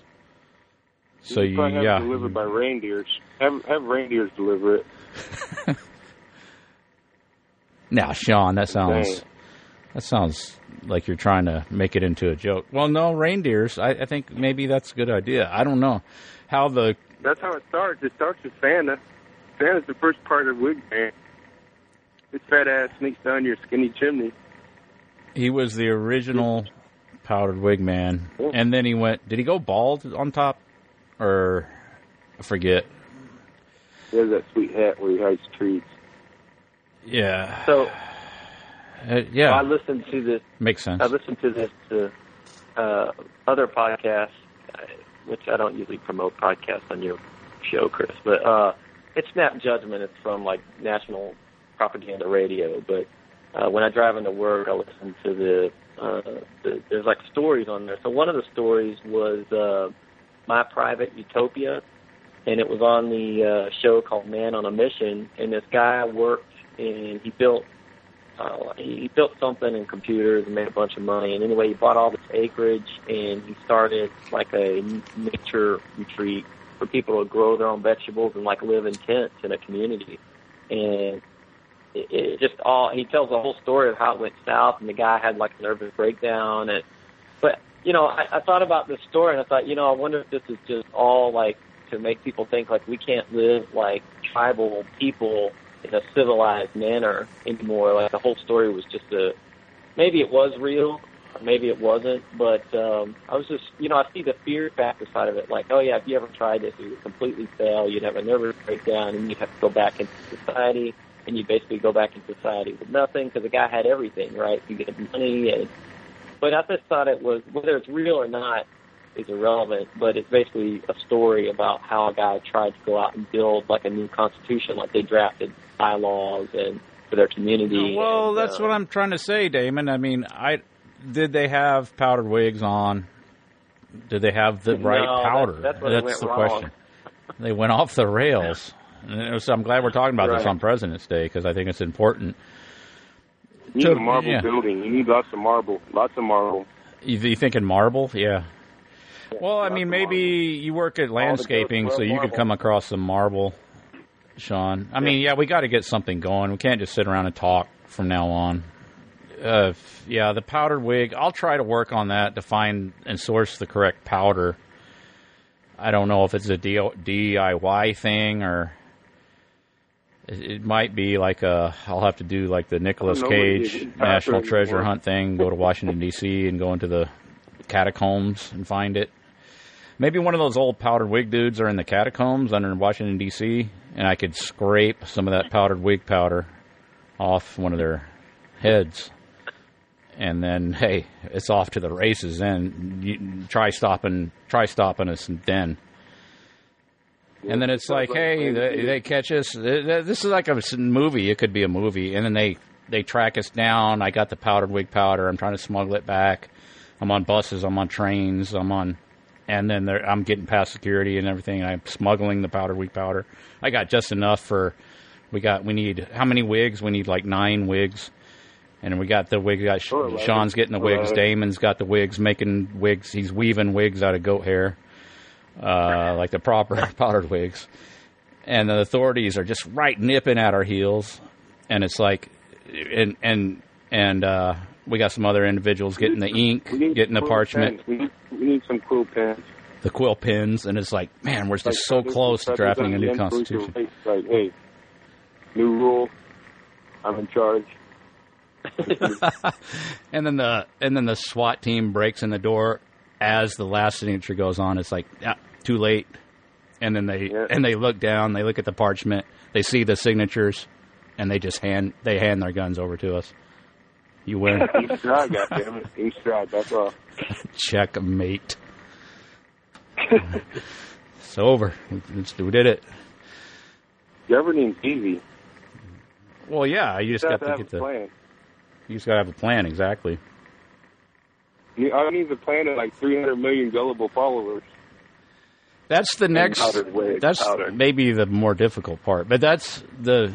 I don't know. It's hard. It's not easy. Well, you need a couple TV channels and you get the 300 million gullible followers.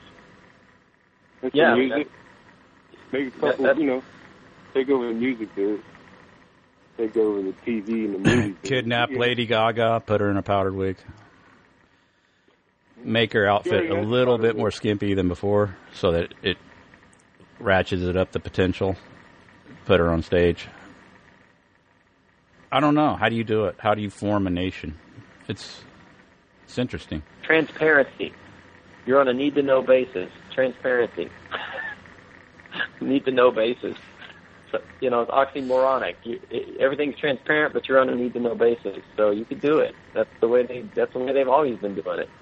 Oh, we're so transparent. We're telling you everything that's going on, and you know, uh, Governor so and so was running this little pedophilia ring and whatever. Da da da da. And if that was going on everywhere, everybody would be found out. The Eliot Spitzers of the world and the uh, uh, what's the guy's name? John, uh, not Kerry, the other John. Uh, I don't I don't remember. Edwards. John Edwards, yeah. So they, Yeah. they un- they uncover a little bit of corruption. And they say everything's transparent, and yeah, and then uh, and but really you're on a need to know basis. So yeah, that's how they do it. A need to know basis only. But I I um, I don't know if Lynn's ever going to come back to the call, but I really enjoyed her. Or Well, she's always invited. I'll have to say that. I did mute her last time, but uh, no, no ill intent. It was just that I was, Sure. yeah, I have to get kind of at have to maintain some semblance of structure. So it's kind of like a, uh, well, you know what I mean. Yeah, yeah. I mean, all I was saying, I'm not. She can come back on. I'm about to hang up. No, well, I, all I was saying is that her narratives for you know, I mean, she had a lot of classroom narratives. It sounds like, which is okay. I mean, sometimes you need that. To, to, but Mm. sometimes you need. I just hope she knows who Daniel Coit Gilman is now. Yeah, Everyone needs to right, Google that exactly. fucker out there. Check him out.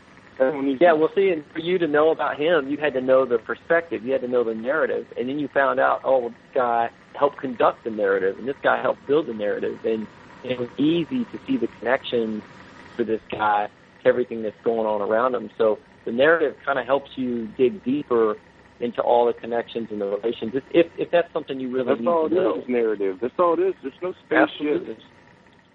There's no atoms. It's it's all narrative. It's stories. We don't know. Totally. There's no, No DNA. We don't know. We have no idea what's going on. I have no idea. I I don't have a friggin' clue, but I'm cool with it. No, yeah, I absolutely hear you. But sometimes some people, like when I first got started in all this, I mean, I had to have the narrative to start somewhere. Okay, what are they telling us? Here's the narrative. And then from there, you have to break it down. Well, the narrative is wrong. Here's what really happened. Here's who was behind it. And here, this guy is related to this guy who knows this guy. And they worked together on this and made this foundation and this organization that influenced the seven mountains of culture, which, by the way, brings up a good point, Chris. The um, I talking to a buddy of mine who's working on a PhD, and you know he's totally in la la land in academics, but he did bring up an interesting point.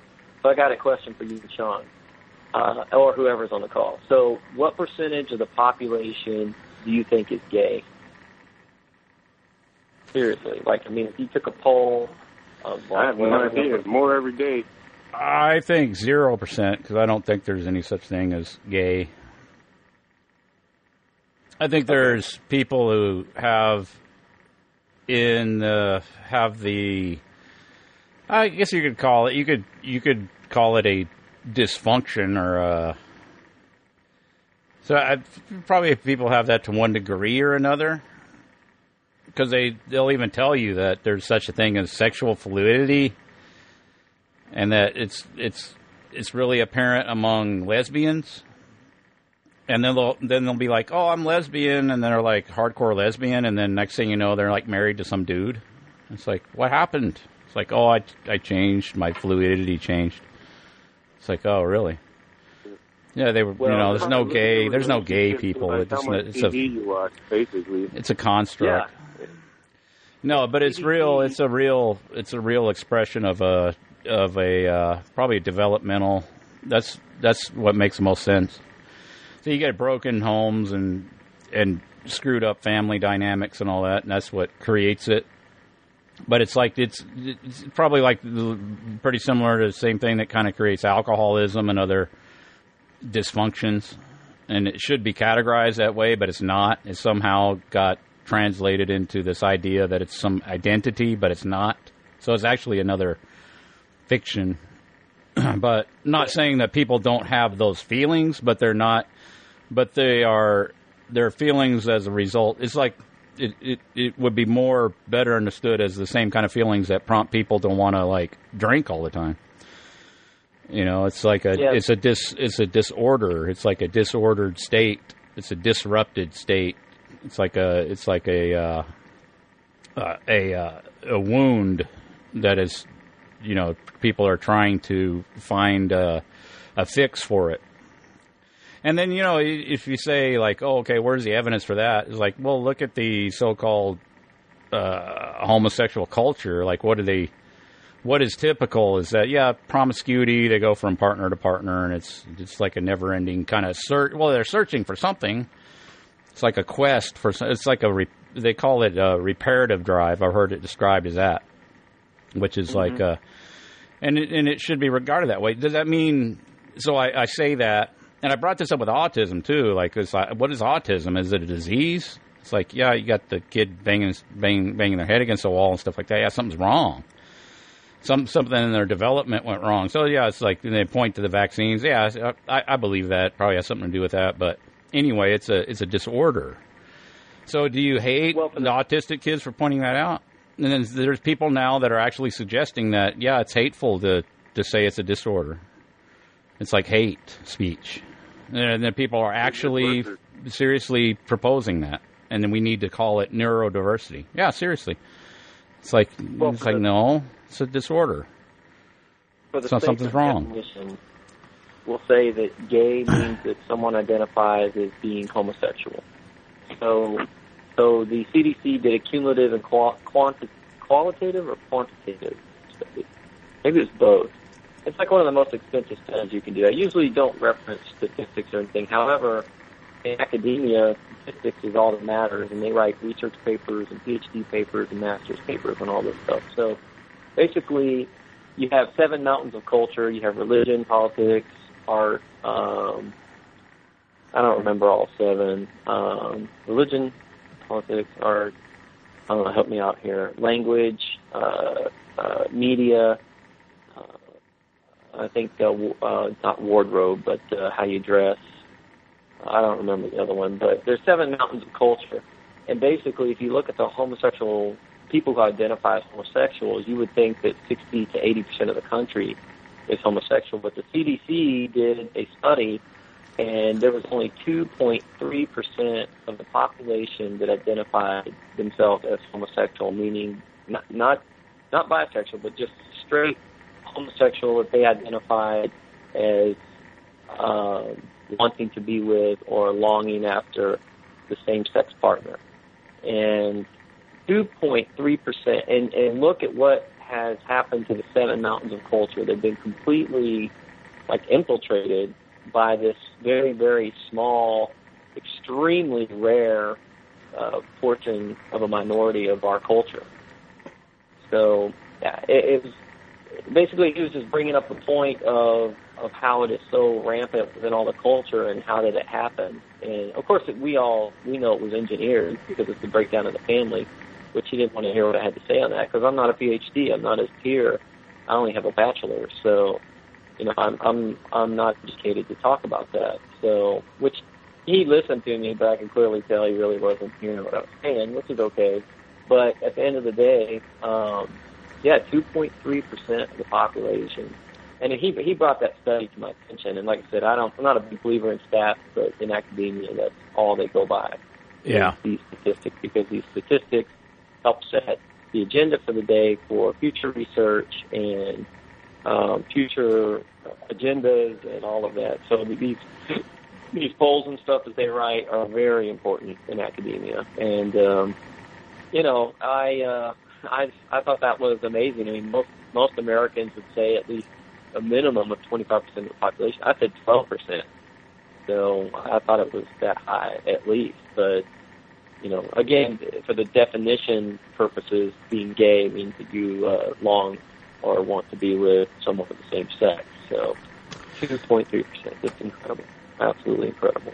Yeah, then you got to incorporate what what is bisexuality, what is sexual. Like I was talking about sexual fluidity, so that so that figure can change at any minute, right? So it's it's all Sure. it's all really ill defined and vague. Because you're you're dealing with you're you're dealing with a psychological condition, and that uh, yeah, you hear too that people have spontaneously went from being you know exclusively gay to like straight. It's like, well, how does that happen? it's not. It's not.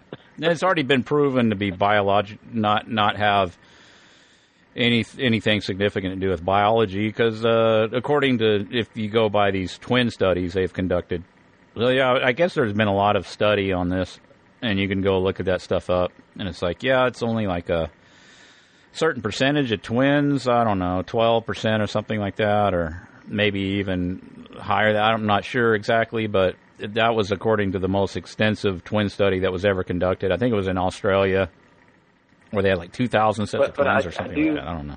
Every twin in Australia I do- was was surveyed. I think. I do have a caveat, and I did laugh out loud when I read this. Uh, do you want to guess how many participants took part of this poll? Just take a wild guess, Chris. You, you'll never guess, I'm sure. Uh, It's, uh, You'll never guess how many participants were in this. study. 33. 33,000. Oh yeah, 33,000. Oh. Uh-huh. 33,000. wow. Yeah, 33,000 participants. I mean, I had to laugh out loud so hard when I saw that. I didn't even get into the numbers with them about 33,000 participants. But, of course, the, so the, here's the numbers for you. The gay population is 2.3%, 23. Then you have, thanks to American, or thanks to, yeah, Americans think the number is 13 times higher. And then there were 33,000 participants. Wow. Yeah. I don't know. I just I had to crack with the numbers, and the numbers were very very funny. But, But who? Yeah, who knows what? Yeah, they. There's that famous Kinsey study about sexual deviancy and all that, and they said, yeah, he was getting. I mean, you could take science and statistics and skew them any way you want, but he he Right. he said, mo- yeah, most of the data he got was from prison populations. Like, uh, yeah, you're going to get high rates of homosexuality in prison. Everybody knows about prison gay, being prison gay. It's like, it's like, yeah, it's ridiculous. But no, it's like, and and then still that study is like the landmark study that everybody re- still refers to this day. It's absurd, but no, that's science for you. So yeah, it's uh, obviously twisted and skewed to serve agendas. And that's the thing about so-called science. It's like it's it's totally manipulated. Uh, it, you know, you you don't have to look far to find evidence for that. But still, people refer to it as if it's some as something tantamount to empirical proof. When you bring up something that's peer reviewed, it's like no. It's like a peer review, according to people who, again, according to people who are intimately involved in peer review, like presiding over the peer review process, the very people say, no, there's not much to it. Not according to what they say. So I don't know. I'm, I'm going to go with what the people involved, like the the editor of the Lancet, says about it myself. But you know, then again, it's, I mean, what are we talking about? We're talking about belief systems, like what people like put faith Yeah, in stuff that it's like that's totally unfounded. But it it and then you got the internet today, and you could you could find this stuff out on your own if you're willing to look at it. It's like, but it's like, uh, yeah. What about the global warming scientists? Find them. I found a list on Wikipedia, the climate scientists, and I started perusing the list, and I kind of went through, and there's like, okay, this is not a consensus list. I mean, I was I found people that were like not on board with it, some that were, some that were very on board with the idea, and it's like, okay, where where is the 97%? Where is it? Right. It's like I don't know. Maybe it's out there somewhere, but but even if I did Well, find it, that's that's not proof of anything. That's actually like Yeah. you know, it's like actually more evidence that it would be some some uh, chicanery going on. Ninety seven percent, really? That many people believe on one thing? That's that's unprecedented, right? They say even in scientists that in science that's not that's not typical, but you know that's you keep hearing that over and over. But see, the propagandists know that if you just keep repeating something over and over like it's a fact, that people will adopt it, start parroting it, and then it, it might as well be fact according to the, the, the average person. They'll they'll start to believe it like it's like it's uh you know sun rising in the uh what is the sunrise Well, in the east? It, yeah, it's- east. It's, yeah, it's just like today, people who used to talk about global warming back in the uh, early 2000s and late 90s, uh, a lot of people that groups that we ran with were very conservative and Republican based, and now it's like they say, well, we admit global, uh, there, we admit climate change because there's always climate change. It's like they're now they're having to, I mean, which has always been going on, but they wouldn't even concede that point in the beginning, and now they're starting to concede that because the propaganda just pounds them every day. And again, just like global warming, that if you look at the seven mountains of culture uh, and uh, what it's doing for economies and what it's doing for new industries like solar and wind power, and I'm not saying those things are bad or maybe not even not necessary. All I'm saying is that what it's doing for those industries, it's having an influence because that's the agenda and you're told about it, told to care about it because you're told to care about it. Otherwise, like you mentioned on the call last week, you know, they only tell you what they want you to know and what they want you to care about.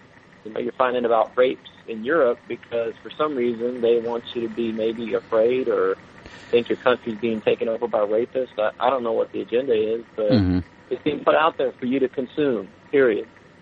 So Yeah, you know, it's like what we choose, what, and that's uh something that comes up time to time. It's like uh some it's just like a term I should bring up to add to it is uh, risk assessment. Like, what's a real risk assessment? I mean, like what. Like, what are your odds of getting into a you know automobile accident? Does that keep you from taking road trips or stuff? It's like, yeah, you gotta you gotta weigh the risks, right? And like, uh, so, like, what what do you need? Some kind of bearing on what is risky behavior and what is not, based on some, you know, people that are going to base this on statistics. Why is that word hard to pronounce? Statistics. It's not that hard to pronounce anyway. Yeah, statistics. Like what? Oh, like dying in an air crash. That's another one that's like comes up. It's like, what are the odds? It's pretty slim to none, just about. And I brought up like, oh, you could find all those articles about cops raping women. And I wanted to clarify something there is like I my intent wasn't to get people all worked up or uptight about cops. But I mean, I was just making the point that the case could be made, but still statistically the the chances are probably pretty slim that you know, female if if you're a female you're going to get raped by a cop, you know. But then the likelihood that you'll be raped by a cop as compared to a uh, illegal immigrant is probably orders of magnitude like way higher in comparison. So that's like risk assessment. Like what do you like what what are you making this risk assessment? What are you basing it on? good point. Yeah, I mean that's yeah, that's the point I was trying to make. It's like um yeah, I it's uh yeah, I wasn't to strike fear into people's heart about the government because I got like a like a point to point out. It's like how often do you see a cop anyway? Uh, occasionally, I see one. Or I saw one today on the way to the post office, which was closed for President's Day, by the way. Uh, which okay, whatever. I guess it's powdered wig man day. We got to close up shop, but okay, whatever. I needed to get out anyway. But yeah, I saw a cop, and then there was like, uh, I passed it on the way to the post office. It was sitting on the side of the road. And on the way back, it's like, oh, there's not even any cop. It's just an empty car sitting there. I guess they had speeders coming through that road. And I never speed, by the way. I rarely ever speed. I just, like, what's the point in speeding? I don't see any point in it. It's like, I'm just thinking in terms of uh, if I was traveling in a horse and carriage and then use that as a point of reference. It's like I'm going way the hell faster than anybody did in the horse and carriage days. You know what I mean? You mean you don't respect George Washington, who laid the cornerstone of the big goat barn known as America? Uh, do I? He founded the cornerstone, Chris. Yeah, The he was a mason and he all laid that. down. Well, I'm not a Freemason, so I don't, I don't know all about all that jive. Yeah, it was all Freemasonic stuff. You're a patriot. Uh, is that the same thing? I think it is. Like, if you're patriot, you're also a Freemason because it's a Freemason. It's a Freemasonic country. Uh, yeah, I'm not patriot. I'm not a powdered wig worshiper or a parchment worshiper. I don't know what the parchment. I don't know what like you writ, write something down on parchment and then that it's like a law. It's weird. It's really strange. If you Well, I, I think was about it, thinking it's really bizarre. But they oh, somebody yeah, sent me. Uh, I should bring this up. I, I was going to post it. A lot of times I get stuff and then. Uh, sometimes I get it's weird how I get email. I get like a lot at once, and then I won't get any for a little bit, and then I'll get. A, it's, it's strange how like people will email me at the same time. I don't know. I can't. Sometimes I get uh, sidetracked. Somebody sends me a link. I'll go check it out, and I'll I'll forget to respond back or something. But yeah, just to let everybody know, that's kind of I'm I'm really scatterbrained on stuff sometimes, and like uh. I mean to post stuff, but yeah, somebody sent me one about the vault that the Constitution is in, and it goes underground and everything. It's like this very elaborate sort of spring-loaded contraption that, like, in case of a nuclear attack, the Constitution goes in a safe, safe space under the under the thing. It was like I don't know. It's funny. I was gonna That's post it. I was like, funny. I don't know how many people will think it's funny as I do. I don't know, but it's just. uh, uh, it's it's like man, how ridiculous are we as a quote unquote nation? It's like really, it's it's, Well, it's insane. Didn't uh, I think I think it was Bush. I think he said this just. I don't know if he even said it, but there was always a rumor that George Bush had said that the Constitution is just a GE piece of paper. this is when he was creating homeland security and like violating the Constitution, suspending the, as uh, Keith Olbermann put it, suspending habeas corpus. Suspending habeas. What does that even mean? Habeas corpus is the is the right to not right to a tri- right to a trial. It's like, yeah, I don't. Do I really want a trial? I don't know. It's uh, just take me to freaking jail if you're gonna do it. Quit threatening and dicking around. I, it's a court horse shit. It's like, what are we gonna figure out? The last time I went to court, it was like it was like for a seatbelt ticket, and they're like asking me questions, and I I told them, I said, okay, no disrespect or whatever, man, but I, I told them, I said, I don't know what you guys are talking about because you're talking legalese, and I don't talk legalese, man. I like you could be saying one thing and mean something totally different, and you know that, and it's like I don't know what you're talking about. I said it pretty loud in front of like several people, and they were just like staring at me. I was like, I don't, I was just being honest. Like, I don't, you're talking about dry. What do you mean? Like, you you're like, and you're trying to get me to like confess to something, and do I have a so-called Fifth Amendment, or what are you doing? It's just ridiculous. It's like, uh, but they eventually, I I came back later and I talked to the city attorney guy or whatever that. uh handles that, and I I just pointed out like, yeah, it's not that I've told this a hundred times, but it's it's illustrative of the point. It's like, yeah, your law doesn't even say I violated it. And, you know, if it does, you know, show me to it. Show me the definition of truck, which says it is it right here in plain English that it's exempt, right along with motorcycles, trucks. And I said, I was driving a truck. I was driving a truck, I mean, yeah, it was a pickup, but you don't have any definition. Where can I get the real definition? He says, No, you're right. Um, yeah, we'll drop the ticket. I said, Oh, okay, good. I, uh, maybe you made a mistake. I don't know.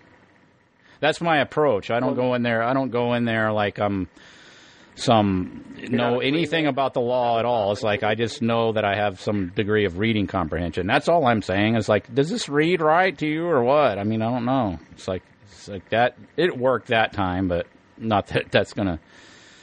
I don't know. It's Well, that's crazy. what my this is what my dad always debates me about on my position about government and not voting and uh, not being part of the uh, the uh, ceremony basically they conduct. And he says, okay, well, if you ele- if you vote for a city mayor and the city council proposes a law and the mayor vetoes the law and the law is to protect people and someone gets hurt because the law didn't get made, should you have voted for a different mayor?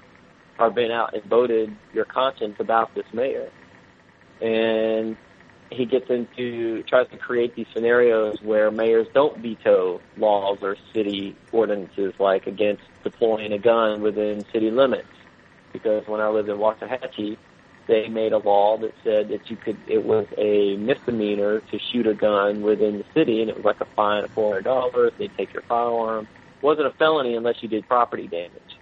So like they wrote these laws about deploying a gun. And so my dad's point is, well, okay, so if the politicians make the laws and you're not part of the process of making the laws, then how how do you expect to have change against the laws or, or change the laws or make sure they're annulled or take them out? And so I asked him to show me one place in history where any laws had been annulled that were of any consequence, and he couldn't. Obviously, I'm asking a, a question that would be hard for anyone. It's not like I know of any laws that have ever been annulled. I'm, I'm sure maybe laws have been annulled potentially. I mean, I've heard of, uh, you know, the three strikes law, the three felony laws. Then that got that got that got got not endorsed, but it got uh, enacted, and then it got revoked, and then it got reenacted. I think in California a couple of times, or, or New York. It was one of those states, or Jersey. But um, but yeah, so so his point is, oh, okay, well, because my dad's always telling me that unless you're involved in politics, that uh, you know, you're you're ignoble. You're you're basically not doing the American, uh, you're not Civic duty or whatever. in American democracy. Yeah, and because you're not participating, laws are being made that are unconstitutional. And so, you know, I bring up things like, oh, well, could you have stopped George Bush's Homeland Security? And do you think you could have stopped, uh, you know, the the the fair deal that FDR came out with? I mean, you really think any of I said all these scenarios are created to enact laws. So whether you voted for someone or not is irrelevant because all these scenarios are created for politicians to be to, to vote on these laws. I mean, 9/11, you had the whole the, the Viet Dinh or whatever that guy's name is had the whole Patriot Act written up like two days or 11 days or I forgot how long it was, but Viet uh, this uh, Vietnam Vietnamese guy had written the whole Patriot Act in like this incredible amount of of time, you know, like uh, and enacted it. The Congress was voting on it like in 11 days. Yeah, but he, you know, here's know the, what the numbers are. Well, here's the thing about it. It's that, uh, yeah, and you hear this too with, you know, okay, Trump getting elected and then he's promising to repeal Obamacare or the TPP or what have you. And, and I'm thinking, wait a minute, you're going to repeal laws? Okay, what are we talking about here? We're talking about laws that have been enacted by the will of the people, Damon people voted for Obama, and he put he enacted the Obama uh, the health care what is it Affordable Care Act, which was um, you know require you know f- forces you to pay insurance companies for insurance is you know health care for all, but you know you're you're penalized if you don't pay whatever it's like whatever it is I don't know people I don't know if people like it or don't like it I don't hear much about it but oh whatever it's the will of the people is it not Certainly. If you believe in government and the way it's set up, whatever you get is the will of the people by extension. Why do you want to repeal any law at all? You need to accept it. It is your will that's your that's being expressed. You know, when we go to our next war, which is I, I believe is shortly coming up, we're going to be in a new war soon. Uh, that is a reflection of the the people's will. That's what you voted for. You voted for a new war.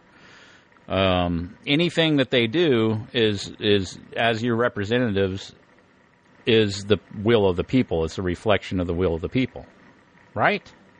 Why do you want to repeal any law, Damon? Why would you want to? You should ask your dad that. It's like, why would I want to repeal any law? This is, this is the will of the people.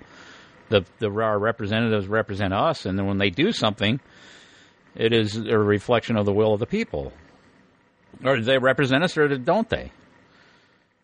So, I mean, I, I don't get it. Why, why do you want to repeal any law? It's like, oh, they're unconstitutional. It's like, wait a minute, are you a constitutional scholar? Are you a constitutional lawyer? Do you know any? Do you know? I would say, hey, you know, pops, do you, you know what you're talking about? Are you are you a legal scholar? Do you how much do you have any degrees in law? That's what I would ask them. It's like, how do you know what's constitutional and not? You have to defer to the Supreme Court. It's like I've talked about, like unreasonable searches and, and seizures in the in the uh, what is it Fourth Amendment. It's like unreasonable is defined by the courts. So whatever they decide is reasonable or not is what is reasonable or not. You know, they pull you over the side of the road, do whatever, you know, inspect your fruit, whatever they want to inspect. Look up your poop shoot with a camera, whatever they whatever they decide is reasonable is what's reasonable because you got to define that, right? Well, who defines Right. it?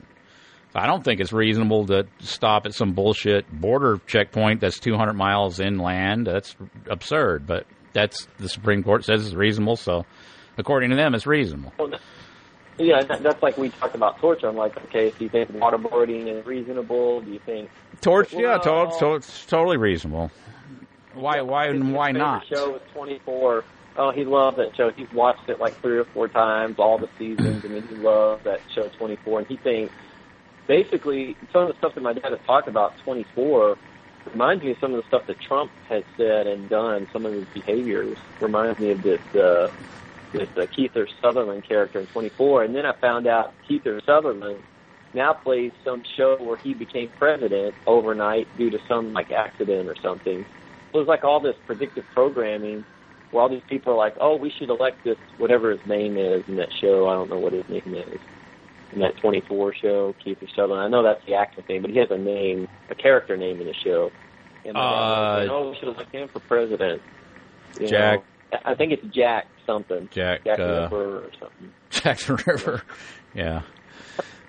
Uh, But my dad was always saying, "Oh, we should have him president." And what's funny about Sure. that is that there is a direct correlation on Trump's like quote unquote no nonsense policy on terrorism. Sure. Uh, it's the, the, same policies this guy has in this 24 show. Now I don't know what kind of president he is in this other show he's in, but my dad doesn't watch that too much. But um, oh yeah, man, he's always talking about this guy. Man, we need to make this guy president. And Trump embodies some of that mentality that this guy had in that show, where he's going to do whatever it takes to save America, keep America safe.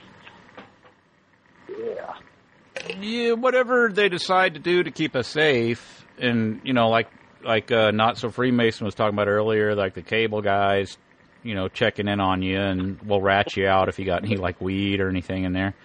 It's like that. That is uh, not. That's not unconst. Well, it's like it can't be unconstitutional. None of it. None of these things. I, I keep hearing people screaming about stuff that's unconstitutional. It's like no, this.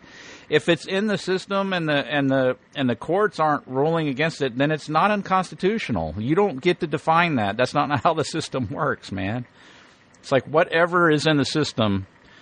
It's like I said, if they want to like force extract your blood, check up your poop chute randomly on the street, you know, cop knocks on your door, comes in and say, "We're going to do, a, you know, we're going to take your blood and test you and search your house, make sure you ain't got anything legal paraphernalia."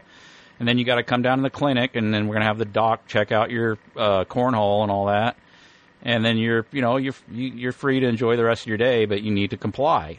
Now, if the the, court decides that's constitutional, and then it's constitutional, and you got to remember there's a there's the general wel- welfare clause in the Constitution. That's like whatever they decide is for the general quote unquote welfare is constitutional. That's sort of a catch-all. If Yeah. you don't, if you if you have any doubts, then you got to just refer to the general welf- welfare clause, and then you got to remember, okay, who determines that? It's like God, the God people. Now, these people that we're talking about that make these decisions, they don't have to follow these laws and bullshit. It's like you know, you read about that too in the Bible. You you know that Damon about the Pharisees. They they put all these uh, onerous stipulations on people, like to paraphrase what Jesus said, and they they don't even lift a one little finger to bear the burden that they put on others. Well, we got the same Yeah. system now. It's only a little bit different, but yeah, they can run pedophile rings and whatever because they're they're the God people that make the law of the land, and so like you can't. it it's it's like divine right it's like God, yeah, it's like divine right. Like God, the creator, created the universe. He's not he's not bound by the laws of physics. He's not going to come to. He's not going to fall and s- splat on the earth or anything because of gravity or anything. He's beyond the laws. He he had still in, in, instituted the laws of physics and all that. He's like, you know, he's he's a necessity. He's a necessity because you have to have something. And I, and I believe in the creator and I believe is real but like when I talk, but I don't believe in God people. I don't believe that. But see, most people do though. They believe in powdered wig magic, like I was saying, and stuff like that. And it's like, but you have to understand that, like the God people, if you get if you get uptight about there being pedophile rings, you just need to not you just you know you need to to to reevaluate what you're talking about. Like these people that are engaging in this stuff, it's like you don't think they know about it, especially the the one that's got the pizza place that's got the actual pedophile symbol on the building. That one. You don't think the FBI knows about that, or the quote unquote authorities know about what could potentially be going on with that when when they're the ones that told you what the symbol is for that to begin with, according to their official. You don't think they know? Uh, They absolutely they know. Are they going to stop it? No, they're Oh, not yeah. going to stop it because we're talking again the God people. Did Hillary Clinton go to jail? How many crimes and stuff has she been accused of? And you know, there's ample evidence of stuff that she's up in all kinds of scams. Her husband are up in all kinds of scams. Uh, Trump threatened to put her in jail for all her crimes and all that. Did she go to jail? No, she's one of the God people. They don't. They don't have to worry about going to jail or doing anything like that. Clinton's on the pedo plane with Epstein, and I think Trump was on there too, but nobody wants to talk about that. But anyway, it doesn't matter. We're talking again. We're talking about God people. So they they make the laws. The the ones that make the law, like God, he doesn't not he's not subject to the laws, and the God people aren't either. And then what they decide is constitutional is constitutional. It's not. There's no debate. It's like you know. It's like the. It's like what I tried to bring up before. It's like the just an example. The right to bear arms. It's like now if if you believe in the Constitution, then there would be okay. You have a right, and that means that you're allowed to do it. I guess I don't know. It's hard to define even what a right is because, like I was talking about earlier, you go to find out what look up the definition of a right. And I didn't do this in a legal official dictionary or whatever, so I guess I'll get called out on that. But just look up the definition. It's like a right is an entitlement. Uh, it's like, what's an entitlement? You go look up entitlement. Entitlement is a right. So I, I don't know. It's just circular. And it's ill defined, and I think it's for good reason. It's like, well, if I have a right, meaning I can do it at my own volition, to own a firearm, for example, then there is nothing to discuss. It's like it's not a matter of me getting a license or asking for permission or anything like that. I go to a guy that has a gun. How much you want for it? I buy it. End of story. I got a right, right? But no, it's it's defined. They define it a certain way to where it's like, oh, you can have a right, but you can't carry it here. You have a right, but you got to get a license, and then you got to meet all these conditions in order for we to let you have a gun. It's like, well, no, that's not a right. That's if you go, you got to get permission. It's not a right. how is that a right? It's like, uh, come, come on. But is it constitutional? Absolutely constitutional. It's like you, you got to remember who de, who decides that. It's not you. It's God people. Now they don't have to follow the laws. Obviously, it's like Trump. It's like, oh yeah, Hillary and Bill, they're good people. It's like, of course they're good people. They they are incapable of committing crimes. They're God people. That's why I brought up the point before. It's like conspiracy theory. I don't believe in conspiracy theory because from the perspective of the average person is what I'm talking about. The perspective of the average person is that there's these people are God people, and by extension, they're not subject to the law. It's like, what do you think Iran Contra was about? They should they told the tale, and they had the actor uh, Oliver North. It's an actual actor. He's got an IDM, IDBM page or whatever. Talked oh, about yeah how we. Are you serious? how yeah he's an actor go look up his idm uh, ibm bd idbm gbpt uh, no, page no, or whatever internet movie database im yeah internet so movie imdb yeah thank you Oliver North has an IMDb page. Oh, sure, yeah, sure, sure, yeah. He's been in all kinds of stuff, video game commentary and characters and everything, cartoons and Family Guy, and he's been in all kinds of shit. Yeah, he's we're going way back. He's an actor, yeah, but he's but like his tale and the narrative they laid forth is like, yeah, we're up in all kinds of shenanigans, selling guns and drugs and stuff to, you know, the so-called Contras to fight commies. And it's like, did how many people went to prison? I don't know. Did he do a jail stint? I don't. I don't think he did. Maybe maybe I'm misremembering or whatever. I don't think that anybody did a jail stint.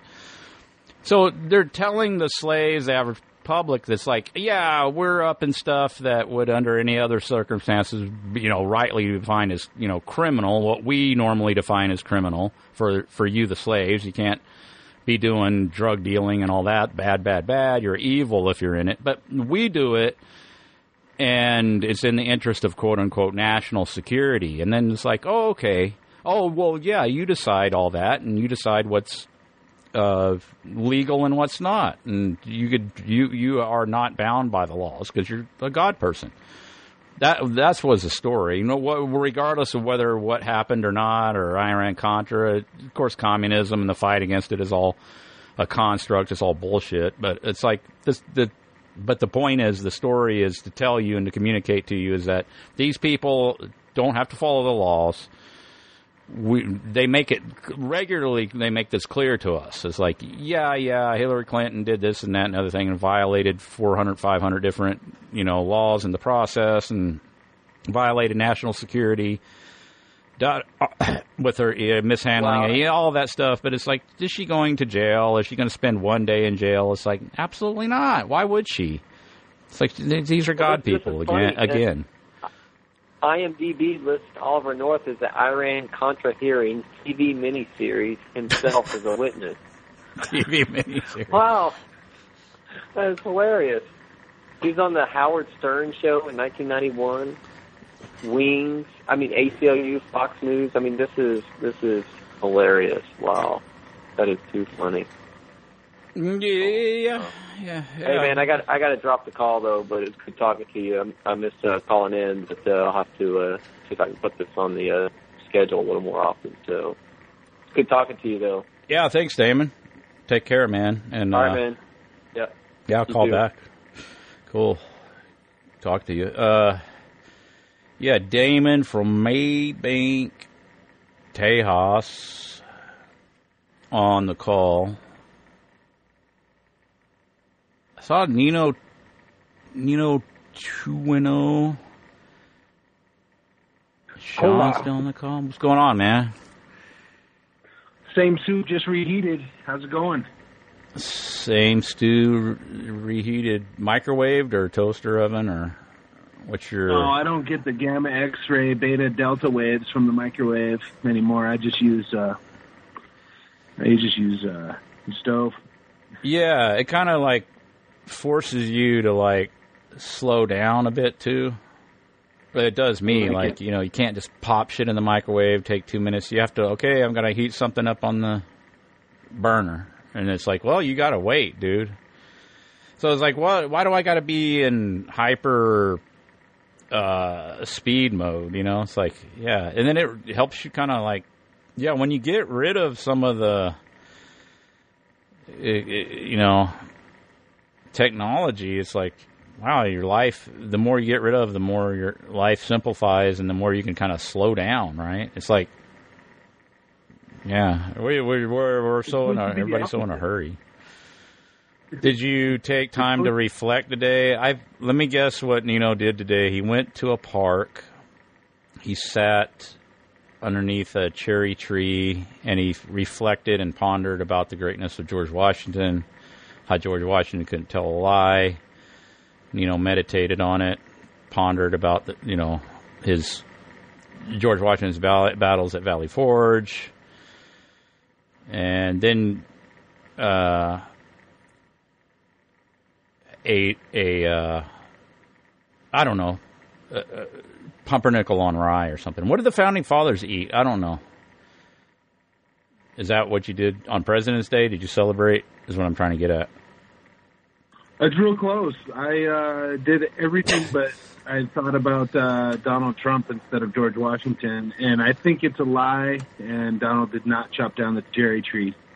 I'm pretty sure that's a myth. That's something we should look into. Yeah. Not guilty. So you don't think he even? Do you think like he never even chopped a cherry tree down once ever? I don't know. I don't. I don't think he's held an axe.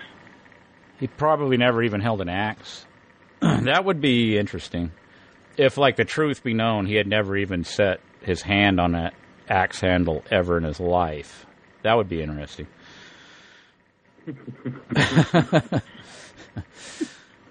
that would not surprise me, though. I mean, you know, like, like if you were to present George Washington with an axe, like he wouldn't even know what it was. Like he would be like, kind of like George Bush at the shopping at the Kroger or whatever grocery store, and he's like, the hell is that?" Like a laser coming up out of the thing. Like he was like just flummoxed by it. Like what the fuck is going on? It's like he never been in a grocery store before. It's like, yeah, that's your president. Yeah, he's he's he can relate to you. He he feels your pain. It's like, yeah, wow. But uh, I like it when the presidents tell the truth about George Jr. talking about the Constitution being a just a GD piece of paper. So like just let the truth slip out. It's like, well, obviously, it's like you you're not really seem to be bound by anything, you know, coherent as far as their behavior. You know, it's like, yeah, you're obviously just freaking free range lunatic on the land. You know, these people. It's like, oh, it's constant, and then it's it's just, yeah, people bellyache about it being unconstitutional. It's like, shut the fuck up. What do you know? It's like you're not a damn attorney, f- fuckface. Get it's like, damn, like you, I, I'm sick of people hearing people say that. What's unconstitutional? They need to shut up. You better, by God, believe it's constitutional. It's like, well, Chris, you don't know anything about Constitution either. I know, I don't know anything about the Constitution, but I do know who determines that, and it's not me, and it's not you. It's it's powdered wig men and the and then the dudes with the black gowns on. They decide that. It, I think it's arbitrary, but uh, who am I though? I mean, and again, when you when you, yeah, like all of a sudden something becomes constitutional that you would never think would ever be considered constitutional, and it's like, oh, that's a, that's constitutional now. It's like, oh, r- really? So why didn't they do that before? I had that argument with a an attorney when I went to court on that tag thing. I said, well, how do you level two penalties, one for the federals and then one for the state, when I got this court case here, United States versus Constantine, that says that that's a violation? They said, "Oh, you don't understand." Like, yeah, I know, but I was like, "Can you explain it?" You know, it's like, "No, I'll see. We do you yeah. understand it? Yeah, do you under- that's I don't I don't understand it. I'll give that to you, but do you understand it? And if you do, can you it, it, you speak English obviously, can you communicate to me? I speak English, can you That's all that's all I wanted. It's like it can but it's like okay, they explain it to me, but it's like yeah, but I mean, I meant what I meant was in a way that is kind of like where it's kind of somewhere in the in the range of something that's like coherent or makes sense. That's what I was asking for, not something just arbitrary. Because what they gave, the answer they gave me is like, well, we can assimilate state law. It's like that doesn't even touch on this principle here. It's like, what are you even talking about assimilate? I said, if that's a if that's something that you're referring to, that's a principle, quote unquote, of law. Why didn't they assimilate state law back then? And that this would be a moot point. Obviously, but see, they didn't even want to go there. They refused to. It's like just, just, it's just illogical. It doesn't make any sense. And and people, it's it's amazing that people go to court and they converse with these people, and they just talk and jive. It's just it's arbitrary. It's just nonsensical. It doesn't even make any sense. It's like please just make it make some kind of sense, and then I'll like be more obliged to you. But I I can't be. It's like, damn. It's like, and they get away with this. It's seriously. It's like all, every day they're down there processing people through, and nobody even. Well, I guess nobody has any way to to call them out on their shit because I'd never. I mean, they were just, just they just okay, well, Mr. Kendall, you'll have your day in the court, and they just ended the conversation. It's like, dude, I've only been here five minutes. Like, what? Can't you sit and talk for a minute? No, no, you have to come back to court. It's like they just ramrod you through there through the process and stuff. It's just a damn farce, a total farce. It's like, oh, you can't sit here ten minutes and you're and you're putting me on these charges and you're telling me that it could that the penalties can extend up to five thousand dollars or six months in prison, and you can't sit here as a man to man conversation for ten fucking minutes. That's bullshit. It's like, golly, man, it's ridiculous. But it's like, yeah, it's. Just, but people believe in it. It's like, okay, so you believe in the authority of the, these people. It's like, fine, but don't you require your gods to make sense?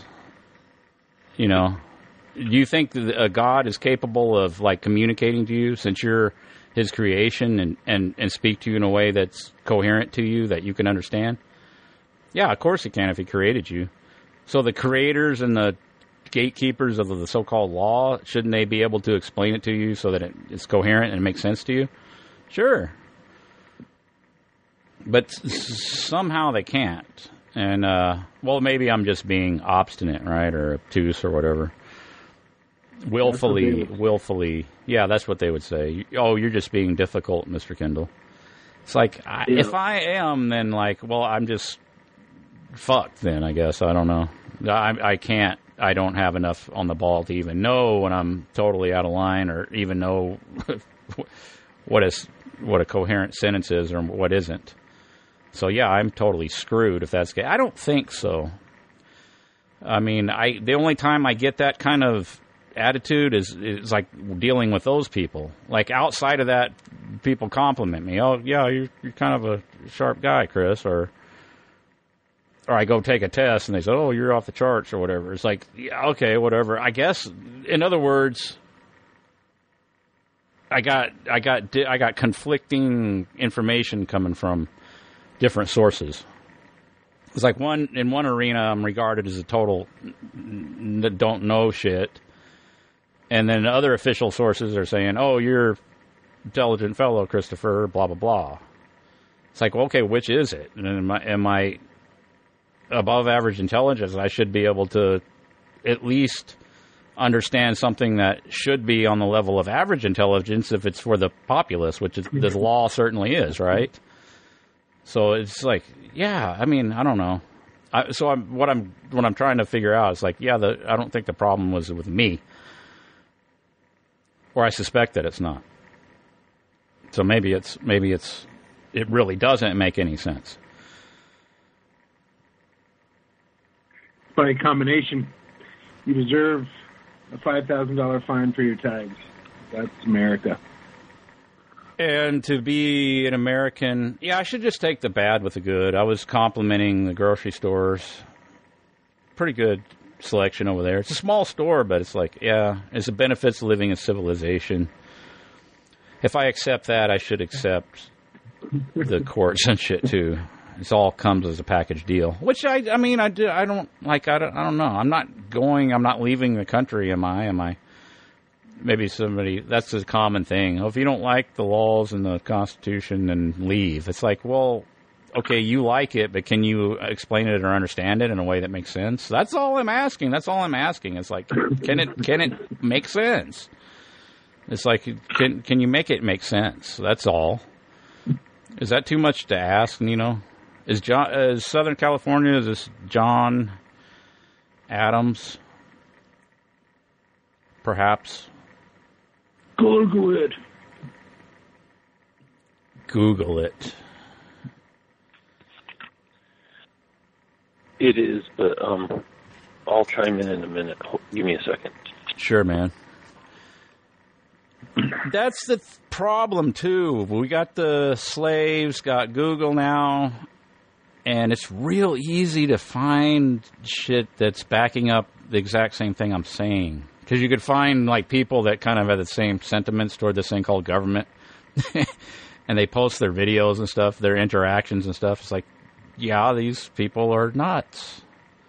They're nuts. I mean, they get they drink their own Kool Aid and they get their own they get their little power trip and stuff, and it's like really amusing. It's like you're an absolute jackass, and now you're on film and on YouTube. So it's like, does this mean the end of civilization? If it gets a lot of traction, I hear things. I mean, we got all this technology, and we can look at the downsides of it and stuff like that. But I ran across some stuff recently where it's like, yeah, they there's this popular YouTuber. Uh, PewDiePie or the guy he does like game commentary and stuff like that typically. And uh, I think the guy's pretty funny. He's pretty clever. He's like the number one YouTuber, and uh, so he's real popular with the young generation, young younger, the the teenagers and stuff. So he got attacked for making some anti-Semite jokes he was just joking around. He was talking about something about Jews. He did something. I think he got on Fiverr and he like paid somebody to make a sign that said something about Jews and and then he put another YouTuber's name on it to make it.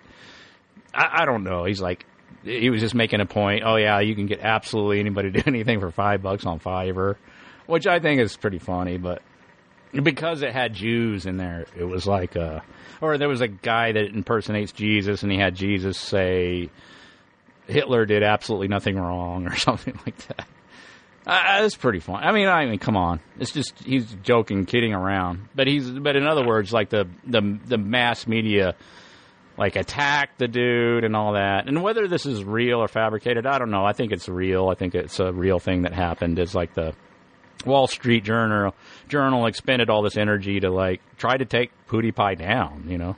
And then he got he lost some contract that he had with Disney or something like that too. It kind of fucked his program up a little bit. He's making shit tons of money, I guess. So he's so he's sort of cocky and he's going on YouTube just making fun of the press and all that. And uh, it's like, man, that's pretty cool. I mean, it's like, and then it's like, from what I understand, like the this generation coming up is seeing through all this shit, and they're listening to people like him, and he's got all this influence. It's like crazy. It's like, yeah, people aren't getting their information from the the regular channels anymore. So you get this guy that's like he enters in just commenting on games, and now he's got all this influence, and he's saying, "Yeah, that's SJW shit is all bullshit." It's like, look how they're attacking me, and it's like everybody knows I'm not racist. It's ridiculous. It's like, wow. I mean, it's What like, the- yeah. What about that basketball player saying dinosaurs weren't real? You see that? Oh yeah, that guy's he's pretty hilarious. I don't know. I like uh, yeah, I like that guy. He was on uh Jimmy Kimmel. You see that one? No, I haven't watched it yet. Yeah, you got to see it. Oh, I should have posted that. It's it's funny, man. He's like, it was like good. It was like I was surprised to see that on. Of course, they're they're making him out to be a dumbass, right? But it's like the what the way he uh, responds to the. It's like the guy's like a dinosaur turd in a case. and this woman in there is like telling him it's like it's like 64 million year old dinosaur shit or whatever and uh it's just his, the look on his face and the way he reacts is just it's hilarious i don't know yeah i, I gotta post that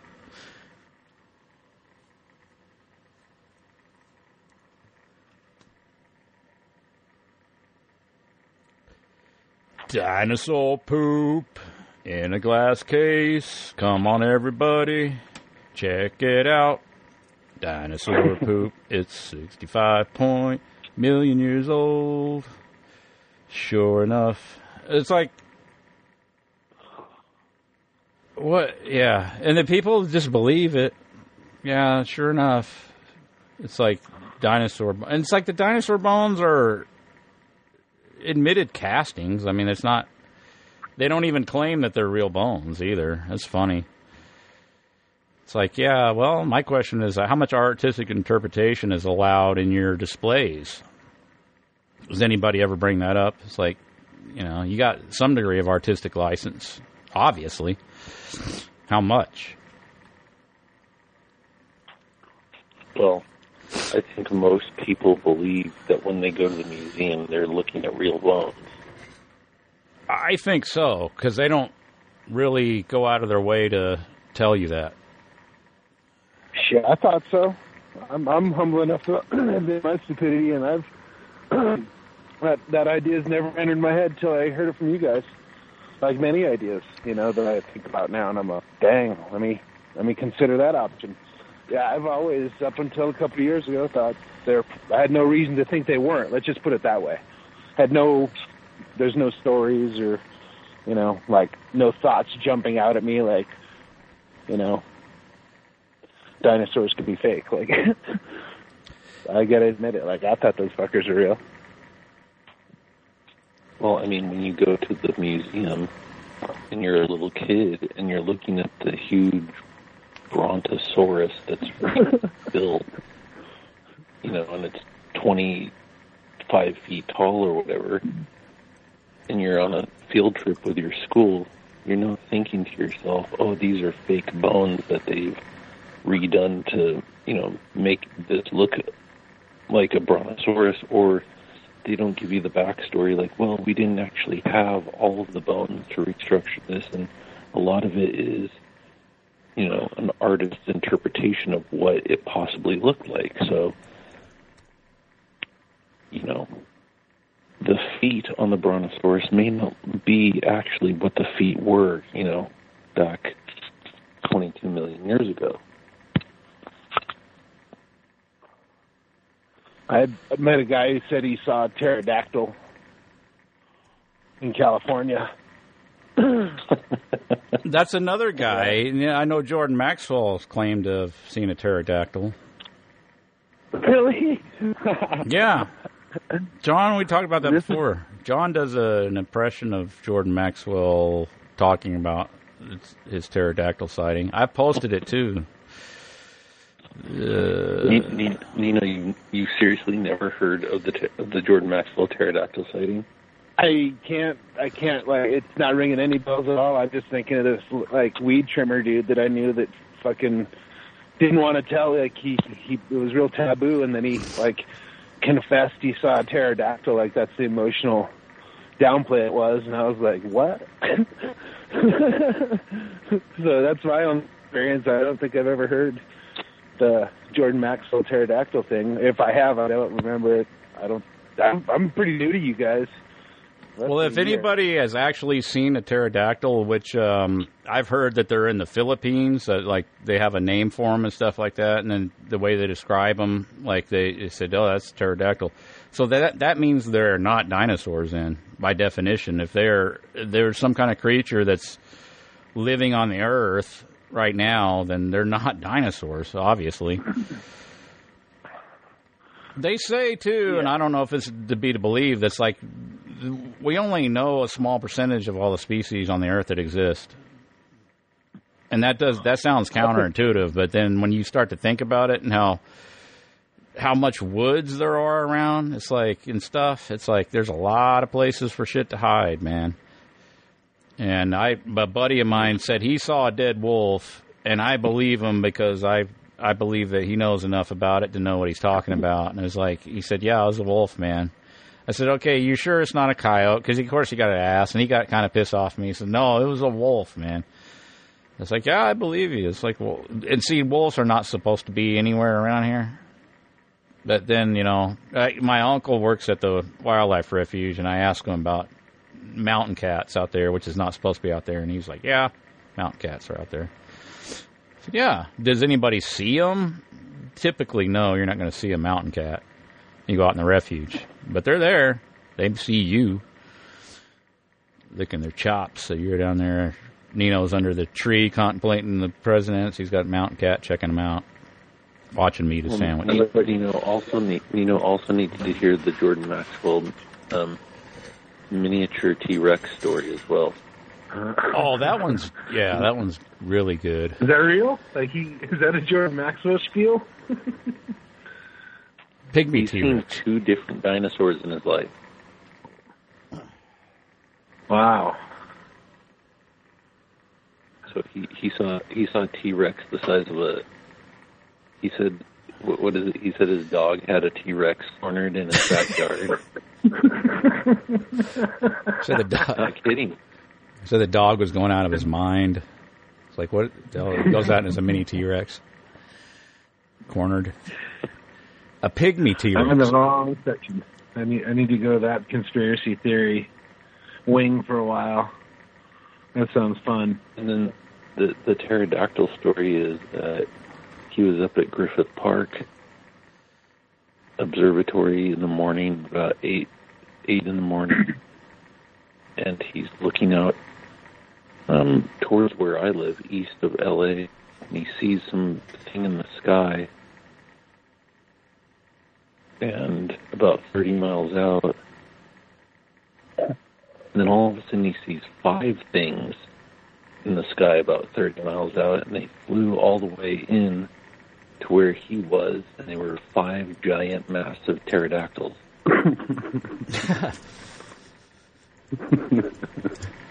Is in California, you say? Yeah, that's what. Yeah, That's that's where this weed trimmer saw a pterodactyl. So Oh. I don't know, we should start a series. Oh, are you saying that was the same general area that the weed trimmer guy saw? I'm, I'm just saying California. I don't know what Yeah. area this guy saw it in. He said California, so that's a general area to me. Yeah. what kind of weed was he trimming? Mildewy, mildewy weed. Sticky He's some weed, man. mycotoxins. Uh, yeah, you get a hold of some of that stuff out there, and no telling what you might see. Like, uh, when they open up the uh, what the dispensaries, where they start selling that high-powered shit with the crystals on it, and the, the dinosaur sightings like skyrocket and all kinds of shit. oh man. another weed trimmer guy saw a UFO at Burger King with his girlfriend, and his girlfriend was unimpressed and went inside. That's another story I remember hearing in the uh, in that uh, social circle I dabbled in for a couple of years. I had a like my my cousin's best friend. We were hanging out. I used to hang out with him a couple times. They're like just, like wild partier dudes, but anyway, hanging out. It's like my cousin is like, "Yeah, tell Chris your UFO story, man." I was like, "Yeah, tell me, dude. I'll listen to it. I'm not gonna."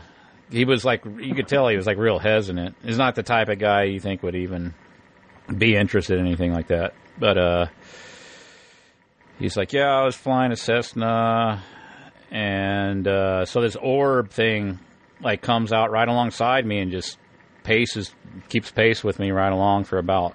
He said it was like a long time for about like ten minutes. He's like going along. And he's like, this thing is just right alongside him. He see he, he can see it plain as day. There's like a sphere, an orb, and um, then I suggested, "It's like, what do you think?" It's like I said he could have been in some military thing or something. He's like, no, man, it's like they don't have anything like that. It was, it was just perfect. It was like a round sphere thing. It was like metallic, but it was round. I think it was like hovering. It's like I don't think the guy was lying. I don't. It was like, why would he?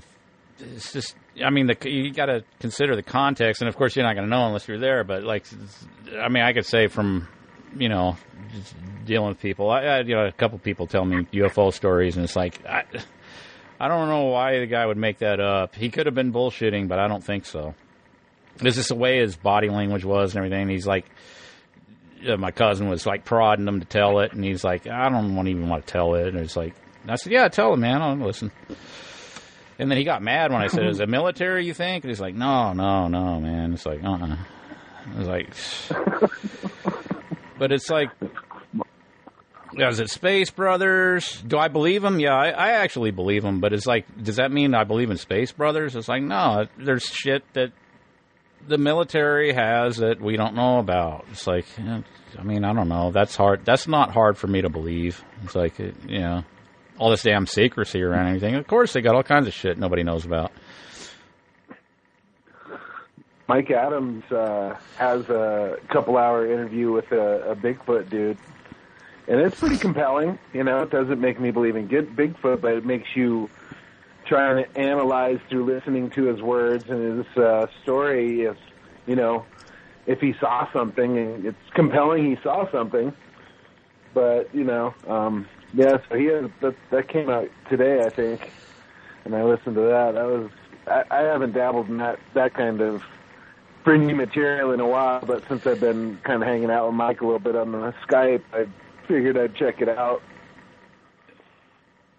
And uh yeah. Listen listen to the Bobcat Goldthwait interview on Joe Rogan after he went to the Bigfoot convention. Oh, really? That's pretty that's totally pretty funny. He produced a movie about Bigfoot within the last five years. I can't remember what it's called. But No, Bobcat he, he's he's into Bigfoot.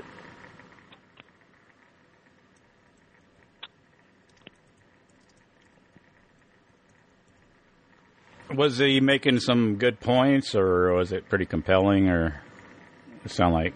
Um, well, so what I was analyzing was just like the details of his story and how detailed he was, and and how he like um, just his story. You know, he, all, all you can do is hear the words and make guesses. But um, like I said, I you know, no matter how gullible I am, I, I felt it was a compelling story. That said, I still don't. You know, I, I'm I'm pretty much turned off to like UFOs and aliens, and I'm with you that it's some kind of uh, illusion or military craft in in some extreme situations. But like the Bigfoot thing, it's kind of you know, is it a loose gorilla out there in Missouri? Was it a loose bear? You know, probably not. I don't know. Like I said, uh, Yeah. the story was good. It was like two hours. He talks about you know. um seeing it when he drove up and the thing stood up and his biceps looked like um basketballs but he said the de- the details he gave were you know interesting to visualize but he said they didn't like make like a hill but there was like actual like balls Like you could see a, almost a full spherical ball for a bicep, you know. And he thought that Yeah. was fucking bizarre as shit. And and he was like, man, when people told me they saw UFOs, I laughed them out of the room. And you know, and he, you know, he feels like his life's kind of gone downhill because of it. And he used to be a professional uh, marksman, competitive marksman, and he gave it up because he didn't want to go in the woods anymore. So, like I said, it's compelling Wow. for sure. But then you hear about him talking about some other dude's uh, podcast that he may or may not have interviewed, and I heard this just kind of third party, so I don't know how accurate it is. So I'm repeating it with those caveats. But uh, he's talking about uh, you know some dudes he interviewed with making like 40k a year doing this stuff. So you know maybe he's lying and trying to establish himself career as a liar on the internet to try get 40k a year. You know, I, I'm not saying that's the case. I'm just saying that's an open window in my mind based on just the coincidence of him bringing up that thought. Like, you know, I, Yeah, people like I the bullshit and tell stories too. You know, they get off, they get something out of it. You know, like they can get people to believe something. You know, there, that's you know that's true. People are into that, but I'm not saying your yeah. friend is or or what. But that is that is pay people reality. to run around in the woods dressed like Bigfoot. Uh, yeah, Yeah. like it's like why not? It's fun. It's like uh, scare the f- Yeah. shit out of people. Well, like, um, what about what about chupacabras? Are really coyotes who have sunburns? I think they got mange and they got uh, their hair falls off. Hey, Have you ever seen the pictures of them? It's like That's it. look like what that's looks like what happened. But uh, That's what it is. yeah, they get some kind of man. Yeah, they get mange and shit. It's like, uh, yeah, you're chupacabra now. Strike fear in the hearts of men. So yeah, it's like just like a shaved dog.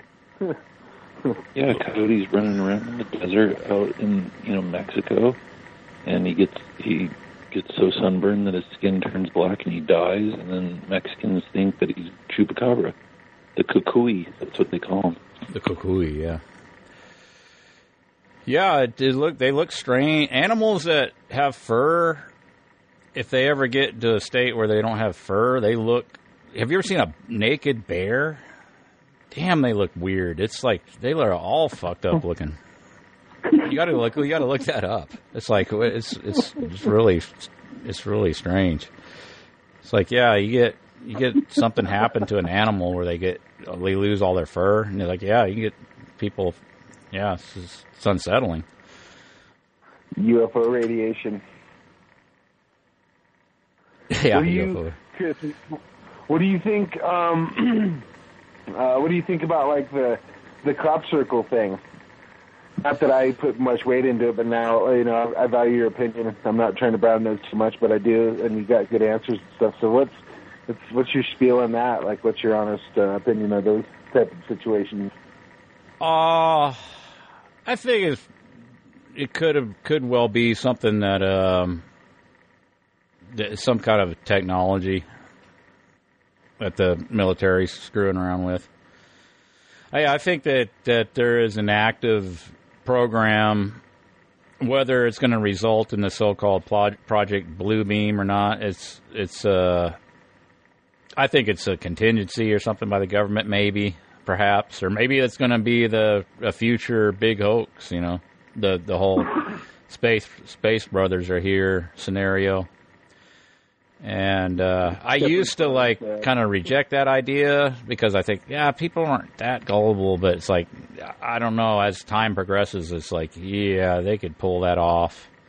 It's like, I, yeah, they could pull it off. People will believe just about any damn thing. It, you know, Yeah. not everybody will. I'm not saying that, but like enough people will. You know, if they pull it off. So yeah, they've been kind of laying the groundwork. I think probably crop circles are uh, they get the they they they could do it with some kind of a plane based beam or something. I don't know who who who the hell knows. Now people have seen them formed. They say it's some kind of an orb that floats around. But whether that's true or not, I don't know. you can't go buy off any of that stuff. I don't think it's reliable. No. Yeah, so it's it's The all original one that I heard about, the original one that I heard about way back in high school was that they would they would like tie a like a plywood, like a flat piece of wood yeah. to a rope, and then they'd swing it around in a circle, and it and it would knock all the all the corn or the wheat down. Yeah, they showed how they were doing it. They were see they they um, said it was like these two brothers that did a lot of those. And uh, so they can use like a ball cap and they could put a um, like a loop hanging from the bill so that it gives you like a line of sight so that you can like line up um, it's a way to, it's a way to you could do different stuff with that method. It's like kind of a surveying method or whatever, and then take some string and extend it out, and you're kind of looking down that loophole so you can get it, something lined up, and then you can have a you could just have a you know a printed chart or something in your hand that tells you how far you need to go out and how far you need to extend that string out and stuff. There's a method for doing it. Yeah, they're they're showing how to did it. So I so that is so that is like one way to do it. But um, uh, I, I think there was like like some of these ones I've seen. Of course, there's all kinds of pictures of them. It's like, yeah, it's hard to believe that they did they did something like that with that method. Even though I don't know if it's a van. I mean, if you could you get a, a team of people doing it, and stuff like that. Yeah, it may indeed be possible. So, I, I I don't know, but like I, I can't figure out like what why would that necessarily would lead people to think it's aliens doing it. That doesn't make any sense. you know, that makes no it's been out sense. People do do it. Yeah. So I don't know if it's even a military thing at all. May not even be have nothing to do with the military or trying to establish space brothers. I don't know. It's just it's because I think certain things do become like these uh, urban legend type things, and they could build up steam, and then they could people kind of latch onto it, and then you get other other people that are just opportunists that like will capitalize on it, and then they they start to incorporate other stuff that's not even relevant, and but then it gets yeah, and then sooner or later it just becomes this overblown thing. So uh, yeah, I don't make much of that. Yeah. It's interesting. It shows up in the Project, we know it's real. What's that again? If if it shows up on the Disclosure Project, we'll know it's real. Yeah, I just wait for uh, who's that guy that uh, now he says it's now he's saying what is that Stephen Meyer? Not Stephen Meyer. Uh, uh, anyway, yeah, the Disclosure Project dudes, and now they're saying it's there's Project Bluebeam is coming. But uh, yeah, there's a good documentary to watch. It's called uh, Mirage Men Yeah. and it's going into now. I don't, you know, of course, I'm skeptical about everything, but uh, it's interesting from the vantage point of it of the whole UFO mythology being, you know, of course, the CIA is up in the shenanigans and everything. And it goes into like how they get people suckered into the thing, and they start feeding them stuff, and then it's like, oh, here's official government documents we smuggled out of the deal, and here, you know, it's like, and then you get you get people that are like, yeah, they're kind of in a position to like, again, God people, you know, these people that you know, it's you can believe everything they say. They're from the official sources, and it's like, yeah, you can get convince people, certain people of just about anything. It's like, yeah, they just capitalize on that, and they that's and that's how the all this stuff gets gets uh, momentum and gets gets out there. And it's like, yeah, and then you listen to a lot of conspiracy stuff, and it's like that that's something that's like standard. That's like bread and butter, man. It's like secret documents that we got by way of whatever channels, you know. We got this smuggled out. It's like, yeah, overwhelming, uh, probably ninety nine point nine percent of that is just stuff you're fed to make you believe a certain thing. Yeah, FOIA documents. Come on. Now, some of them may have some Yeah. bearing on stuff. If you can get a if you can get a hold of a document or something that's like, you know, it, it it's going to tell you something. It's just like the tr- van thing, like uh, when they, you know, like how, how did we figure out that there was only twenty? Well, they they had to go to another source. Well, you can get, you know, you can get a FOIA request and get something kind of on that order, where it's like, yeah, you have to maybe kind of read between lines or whatever. But like this, this shit that come out and it's like, oh, it's FOIA and it's like all redacted and shit. It's like that's that's a scam.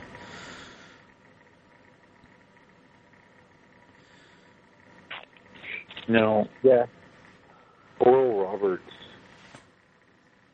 said that he had a vision of a 900 foot Jesus coming down from heaven, and uh, he needed money to help build a hospital um, on the campus of Oral Roberts University. Right. Uh, because you know before before the 900 foot Jesus came down from heaven, and that's where that musician MC 900 foot Jesus got his name from. Was that a band or was that an MC? 500, 900 foot Jesus. It was, it, it was one guy. Oh, one guy. I remember that band. I didn't know where that name came from. Yeah. Oral Roberts? Me and say that. Why was he 900 feet? I mean, did he? How would he even know? That's out of that's out of Blue Beam. Blue Beam is is the 900 foot Jesus and the 900 foot Muhammad are going to return to Earth, but they're holograms. Have you seen the uh, stuff that's out there? Some of it's pretty interesting. Like there was a um, giant cross in the sky. There was like several people that have filmed it and posted it online,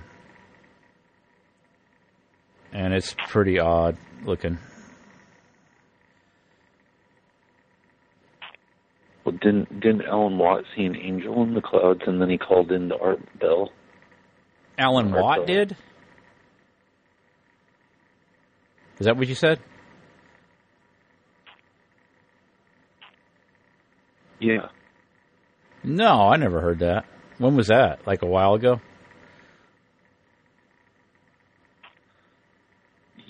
yeah, yeah. He said he um he said he was out walking one night and he saw the clouds form an angel,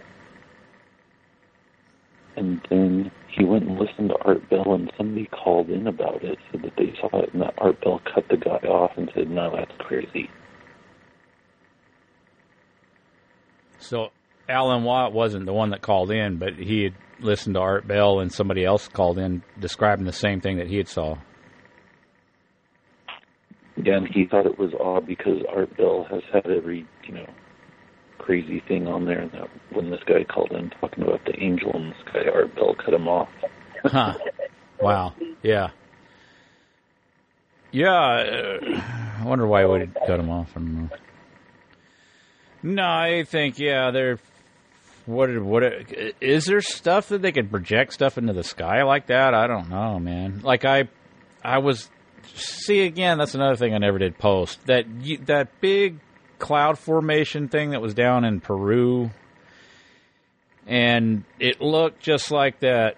It, it was like it was like a disc shape, crazy looking cloud formation thing, and it was like looked like it was like glowing in the center. It was really yeah, it looked like a giant mothership or something in the clouds, just like that movie uh, that came out. They came out with another one, the Independence Day, and that came out right around the same time that they released that movie.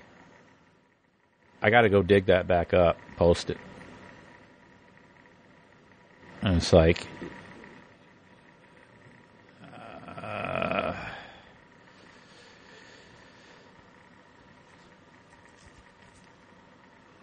Project Bluebeam.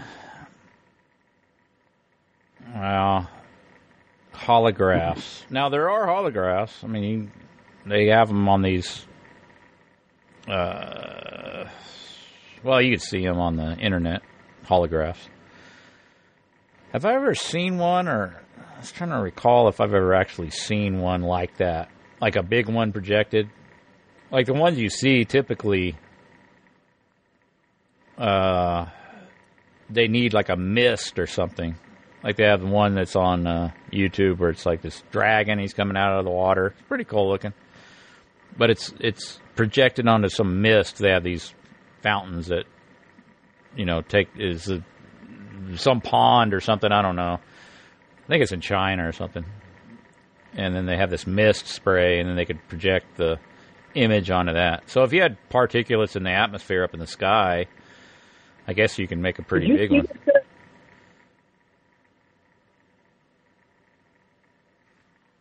What's that again? I couldn't hear you.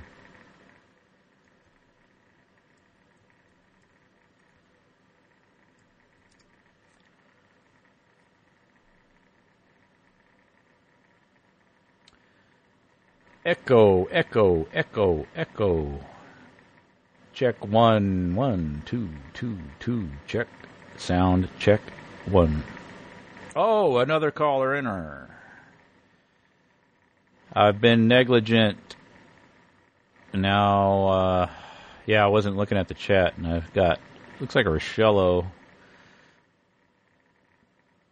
Are you listening, Rochello, or are you a participant? Uh, I'm just listening. You wanted to I- give I, us your UFO story, is that correct? Go ahead. No, I don't feel comfortable doing that right now. Go ahead. Alex wants to hear it. That's because that's because the feds are onto her. The Yeah, 'cause feds we're are gonna send finally me- on. They finally caught up to Rochello. I, I'll tell you later. well, eventually, I knew they would catch up to you. Isn't Oregon where the X Files is based? Is it? Um, I don't know. That'd be, that would be interesting. I've never heard that.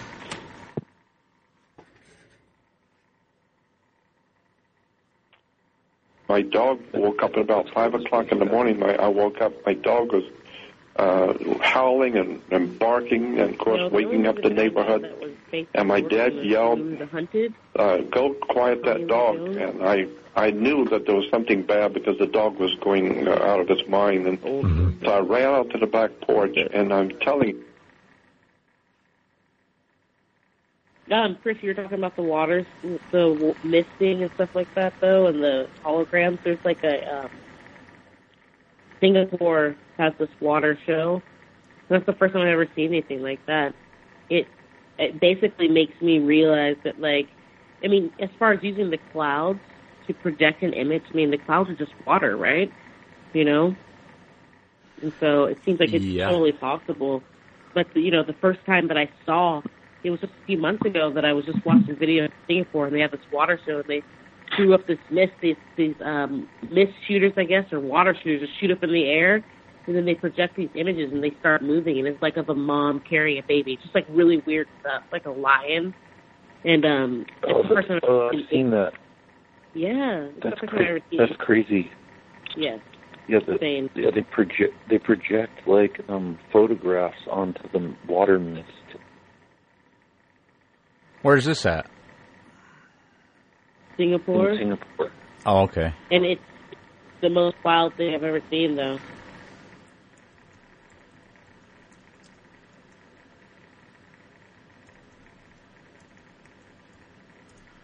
Anyway.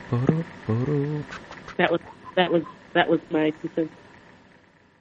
Holograms in Singapore.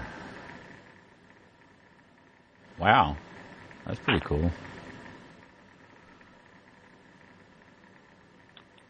Yeah, they also have like weird like I like um they have something weird. It's like a um it's like a mermaid with a lion's head shooting water out of it. too. Yeah, yeah. Oh, the statue you're talking about? Yeah. Yeah. I need to look that up again.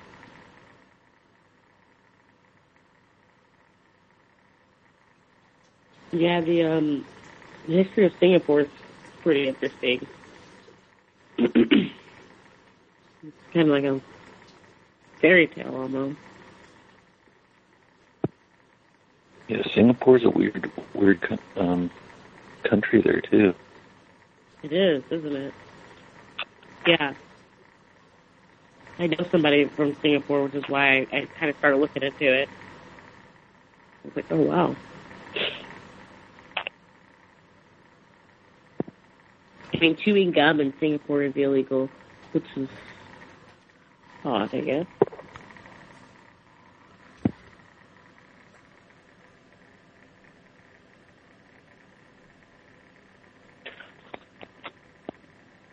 Yeah, like the, the architecture is all like Singapore is like New World Order architecture central. Oh yeah, with all their towers, you mean, or, or Yeah, they've got. Don't they have like a Venus shell building like sitting on the water too? They've got a bunch of stuff centered around water. I, I haven't really checked out all of it, but I, you know, like there, a lot of their, it seems like their touristy stuff or just what they claim to be like idealistic places of the city are centered around the water. Just like the lion you were saying, shooting water out of its mouth, and so like everything's right around there. And then they have this huge, um, this huge hotel that has this um, big swimming pool like right on top of it, and I guess that's like some huge like touristy thing or whatever, but it hangs out right over the water. It like looks like there's like a it looks like there's kind of like an ocean that's getting ready to fall over the edge, but it's just like the hotel pool edge. I don't know, it's hard to So you went to Singapore, Rochelle? Yeah, there's No, I, I've only been there virtually quick. Yeah, I went there when I was in the Navy, but that was in the '90s, and it was odd. It was like a theme park. It was strange. Yeah, that's, that's yeah, that's that's a good way to explain it. Yeah, it's kind of being like a Disneyland or something. I mean, it's not. It's, I'm not talking about like rides and shit everywhere. It's just that the way it's so spotless. It's like everything is like new looking, clean. It's like really. uh They. I, I went to uh the toilet. They got like these toilet attendants, and they got these big signs in English that say "fine for." uh not flushing the toilet like 500 it was like a really steep fine. It was like crazy. And they got people standing around there like it, watching you checking and make sure you flush and shit. Yeah it's like full lockdown authoritarian police state type set situation. Yes singapore is like extreme uh I mean, it's with a that stuff. penalty for drugs. i think so yeah it's like extreme Yeah, uh, no. so it's uh yeah it's a tight it's a tight operation man. It's just like probably a lot like uh, clear lake florida you know disneyland running the running sh- running the shop where everything is just like just ratcheted down It hard. is- It is maritime law central up there. oh it's full blown maritime law like uh yeah, Yeah, isn't it some sort of odd setup as far as their government and stuff too? I don't know if it's a city state. it- It's a Yeah, British. the city state was set up really basically British. British. It's it's like a British outpost for um for shipping. yeah it has been for a long time Long long time.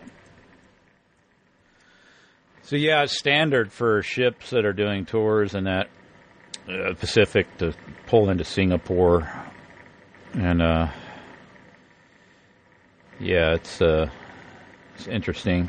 It was like uh, not much. No, see, I went I went to a. Uh, yeah, the whole thing was like so. You got, of course, you got like like I was describing was like a theme park. I was, I was trying to recall what I did there. Yeah, I went to a zoo and um, it was like on an island. So you take this trolley, I mean tram. You take a tram out to it, and and then it's like, and then of course that's all like theme park, but it's like everything around it, surrounding it, is all kind of like that. It's really, it was really that that place was really kind of strange in that way. It's very very atypical as far as the city stuff goes, but um, yeah, everything was all theme parked out and. Uh, so you go to this. What is li- Uh, Toy, Toya Island or something like that. That's in Singapore. it's all it's all like a theme park. And it's got all these all this stuff all over the place. And there's a zoo there.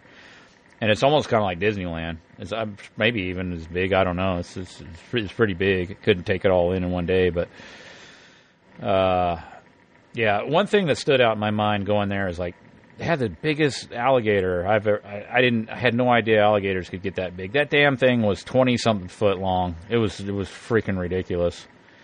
It was like you could you could see it pretty close too. It was like in the. It was just in this. uh You would go up to this glass and you could see inside there, and it was like. uh it was it was pretty close to the glass, and it was like yeah, that thing was so big. It was like I could. It was hard to believe.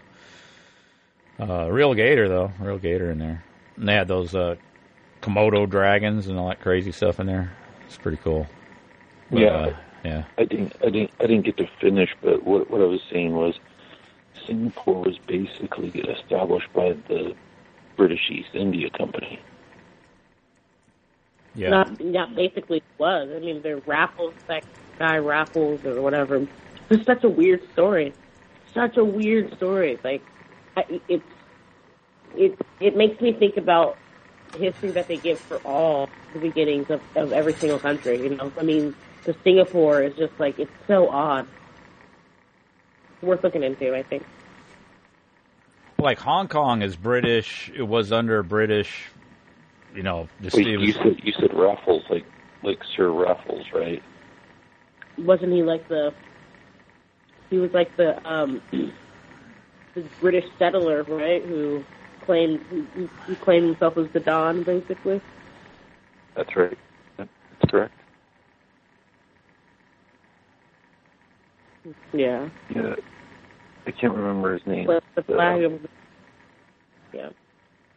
But yeah, he was, yeah, like the 1800s, he basically uh, established it on behalf of the British East India Company, and um, it became a trading post. And um, it, today, it's uh, uh, it's like recognized as a global financial center. I think is the term for it.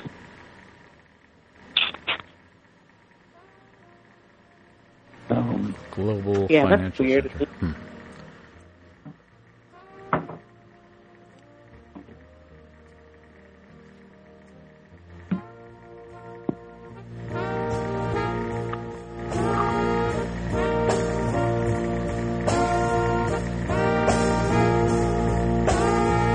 Guys hear the uh, outro music? I don't hear it. Yeah, I think my configuration is. Uh, forgot to set something on it. Yeah, so I had to. I just started it, so. Be broccoli said, uh, I guess good night. I guess then. Yeah, thanks for calling in. I'm at the uh, time limit.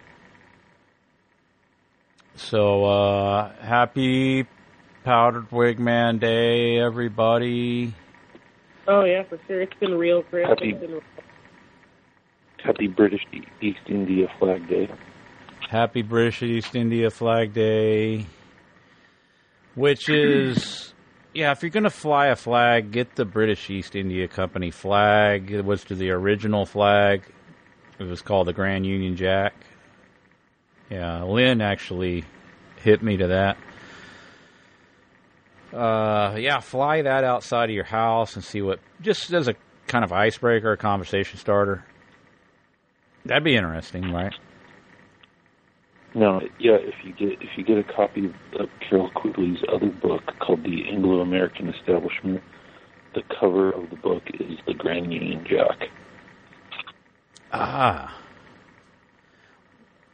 Is the Anglo the Anglo what was the name of that book again? Anglo American Establishment? Anglo American Establishment. Yeah. So he has the Grand Union Jack on the front. yeah. Well, you saw this, and I guess this is good to point out again. Is uh, yeah, during the elections. Now the color for the Republicans is red, right, and the color of Democrats is blue. And then at the concession speech, Hillary Clinton was wearing purple. So it's all coded for you, so you know who's actually Red and purple. ruling. Excuse me. Red and blue, red and blue make purple, royal purple. Yep, royal purple. So they're telling you through symbology what the what the real real situation is. But uh, no, we won't. It's like yeah, we don't want to look at all that. Yeah, it's just crazy. It's like it's right there in front of you. I did confront Paul Joseph Watt with that information on one of his videos. He didn't. He had no commentary on that. It was like, yeah, they know what's up. they they know what's up. It's like uh, it's pretty crazy. Let's use, let's Occam, Occam's razor here. If they didn't want Trump in, he wouldn't be in. Now, how do you know that, John? Is it possible that Trump has been guided by divine providence? He's got the hedge of protection around him. He's got the spirit of Mr. Fuji. And, uh, yeah, got the presidency by way of, uh, well, we continue, we can continue talking, but I'm gonna end the, end the recording right now. Thanks everybody for coming out. Check out hoaxbusterscall.com and have a good night.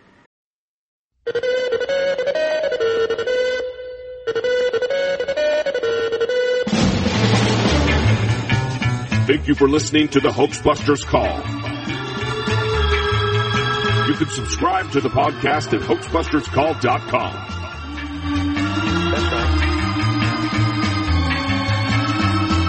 You can support the Hoax Busters Call by rating it on iTunes,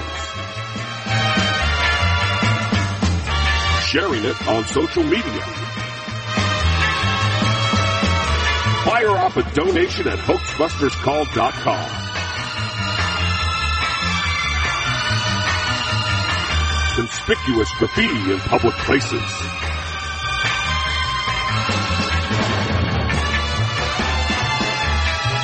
Hoax Busters Call. Conspiracy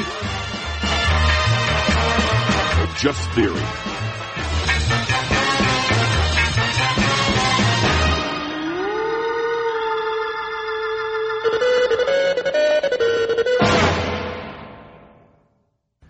Once in a while, I get people that really, or that claim they don't believe in evolution. And my response generally is, well, why not? Really, why not? One professor was getting kind of upset about this time. He said, uh, Mr. Hovind, there are hundreds of varieties of dogs in the world. He said, "Do you mean to tell me that you believe all these dogs came from two dogs off a Noah's Ark? You expect me to believe that? I said, sir, would you look at what you're teaching your students? You're teaching your students that all the dogs in the world came from a rock.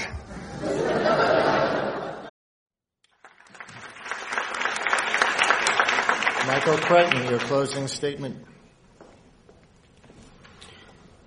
There was a time when I worked in a clinic, and um, one day a young woman came in. She was in her early 20s for a routine checkup, and I said, "What's going on with you?" And she said, "I've just become blind." And I said, "Oh my gosh, really? When did it happen?" She said, "Well, just uh, coming to the clinic, walking up the steps of the clinic, I became blind." And I said, "Oh," and I'm, by now I'm looking through the chart, and I said, "Well, has this happened before?" She said, "Yes, it's happened before.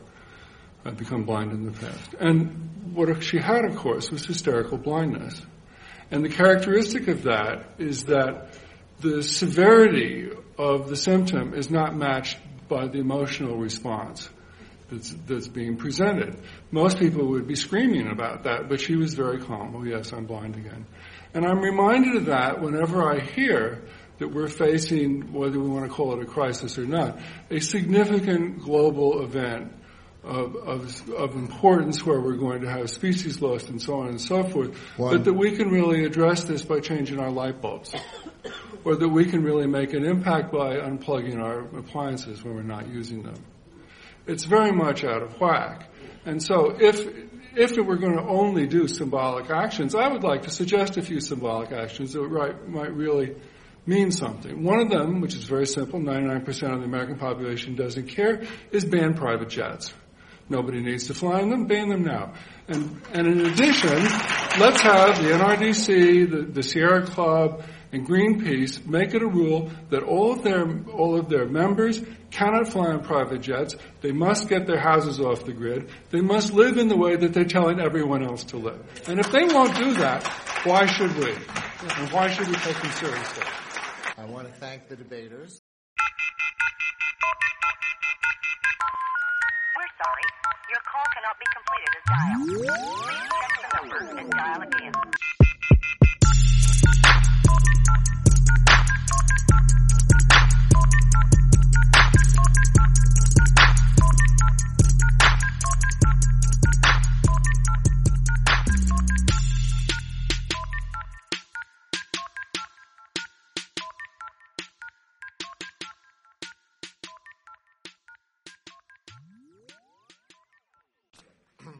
Um, like the presidents, like they fought for freedom. Like, whoa.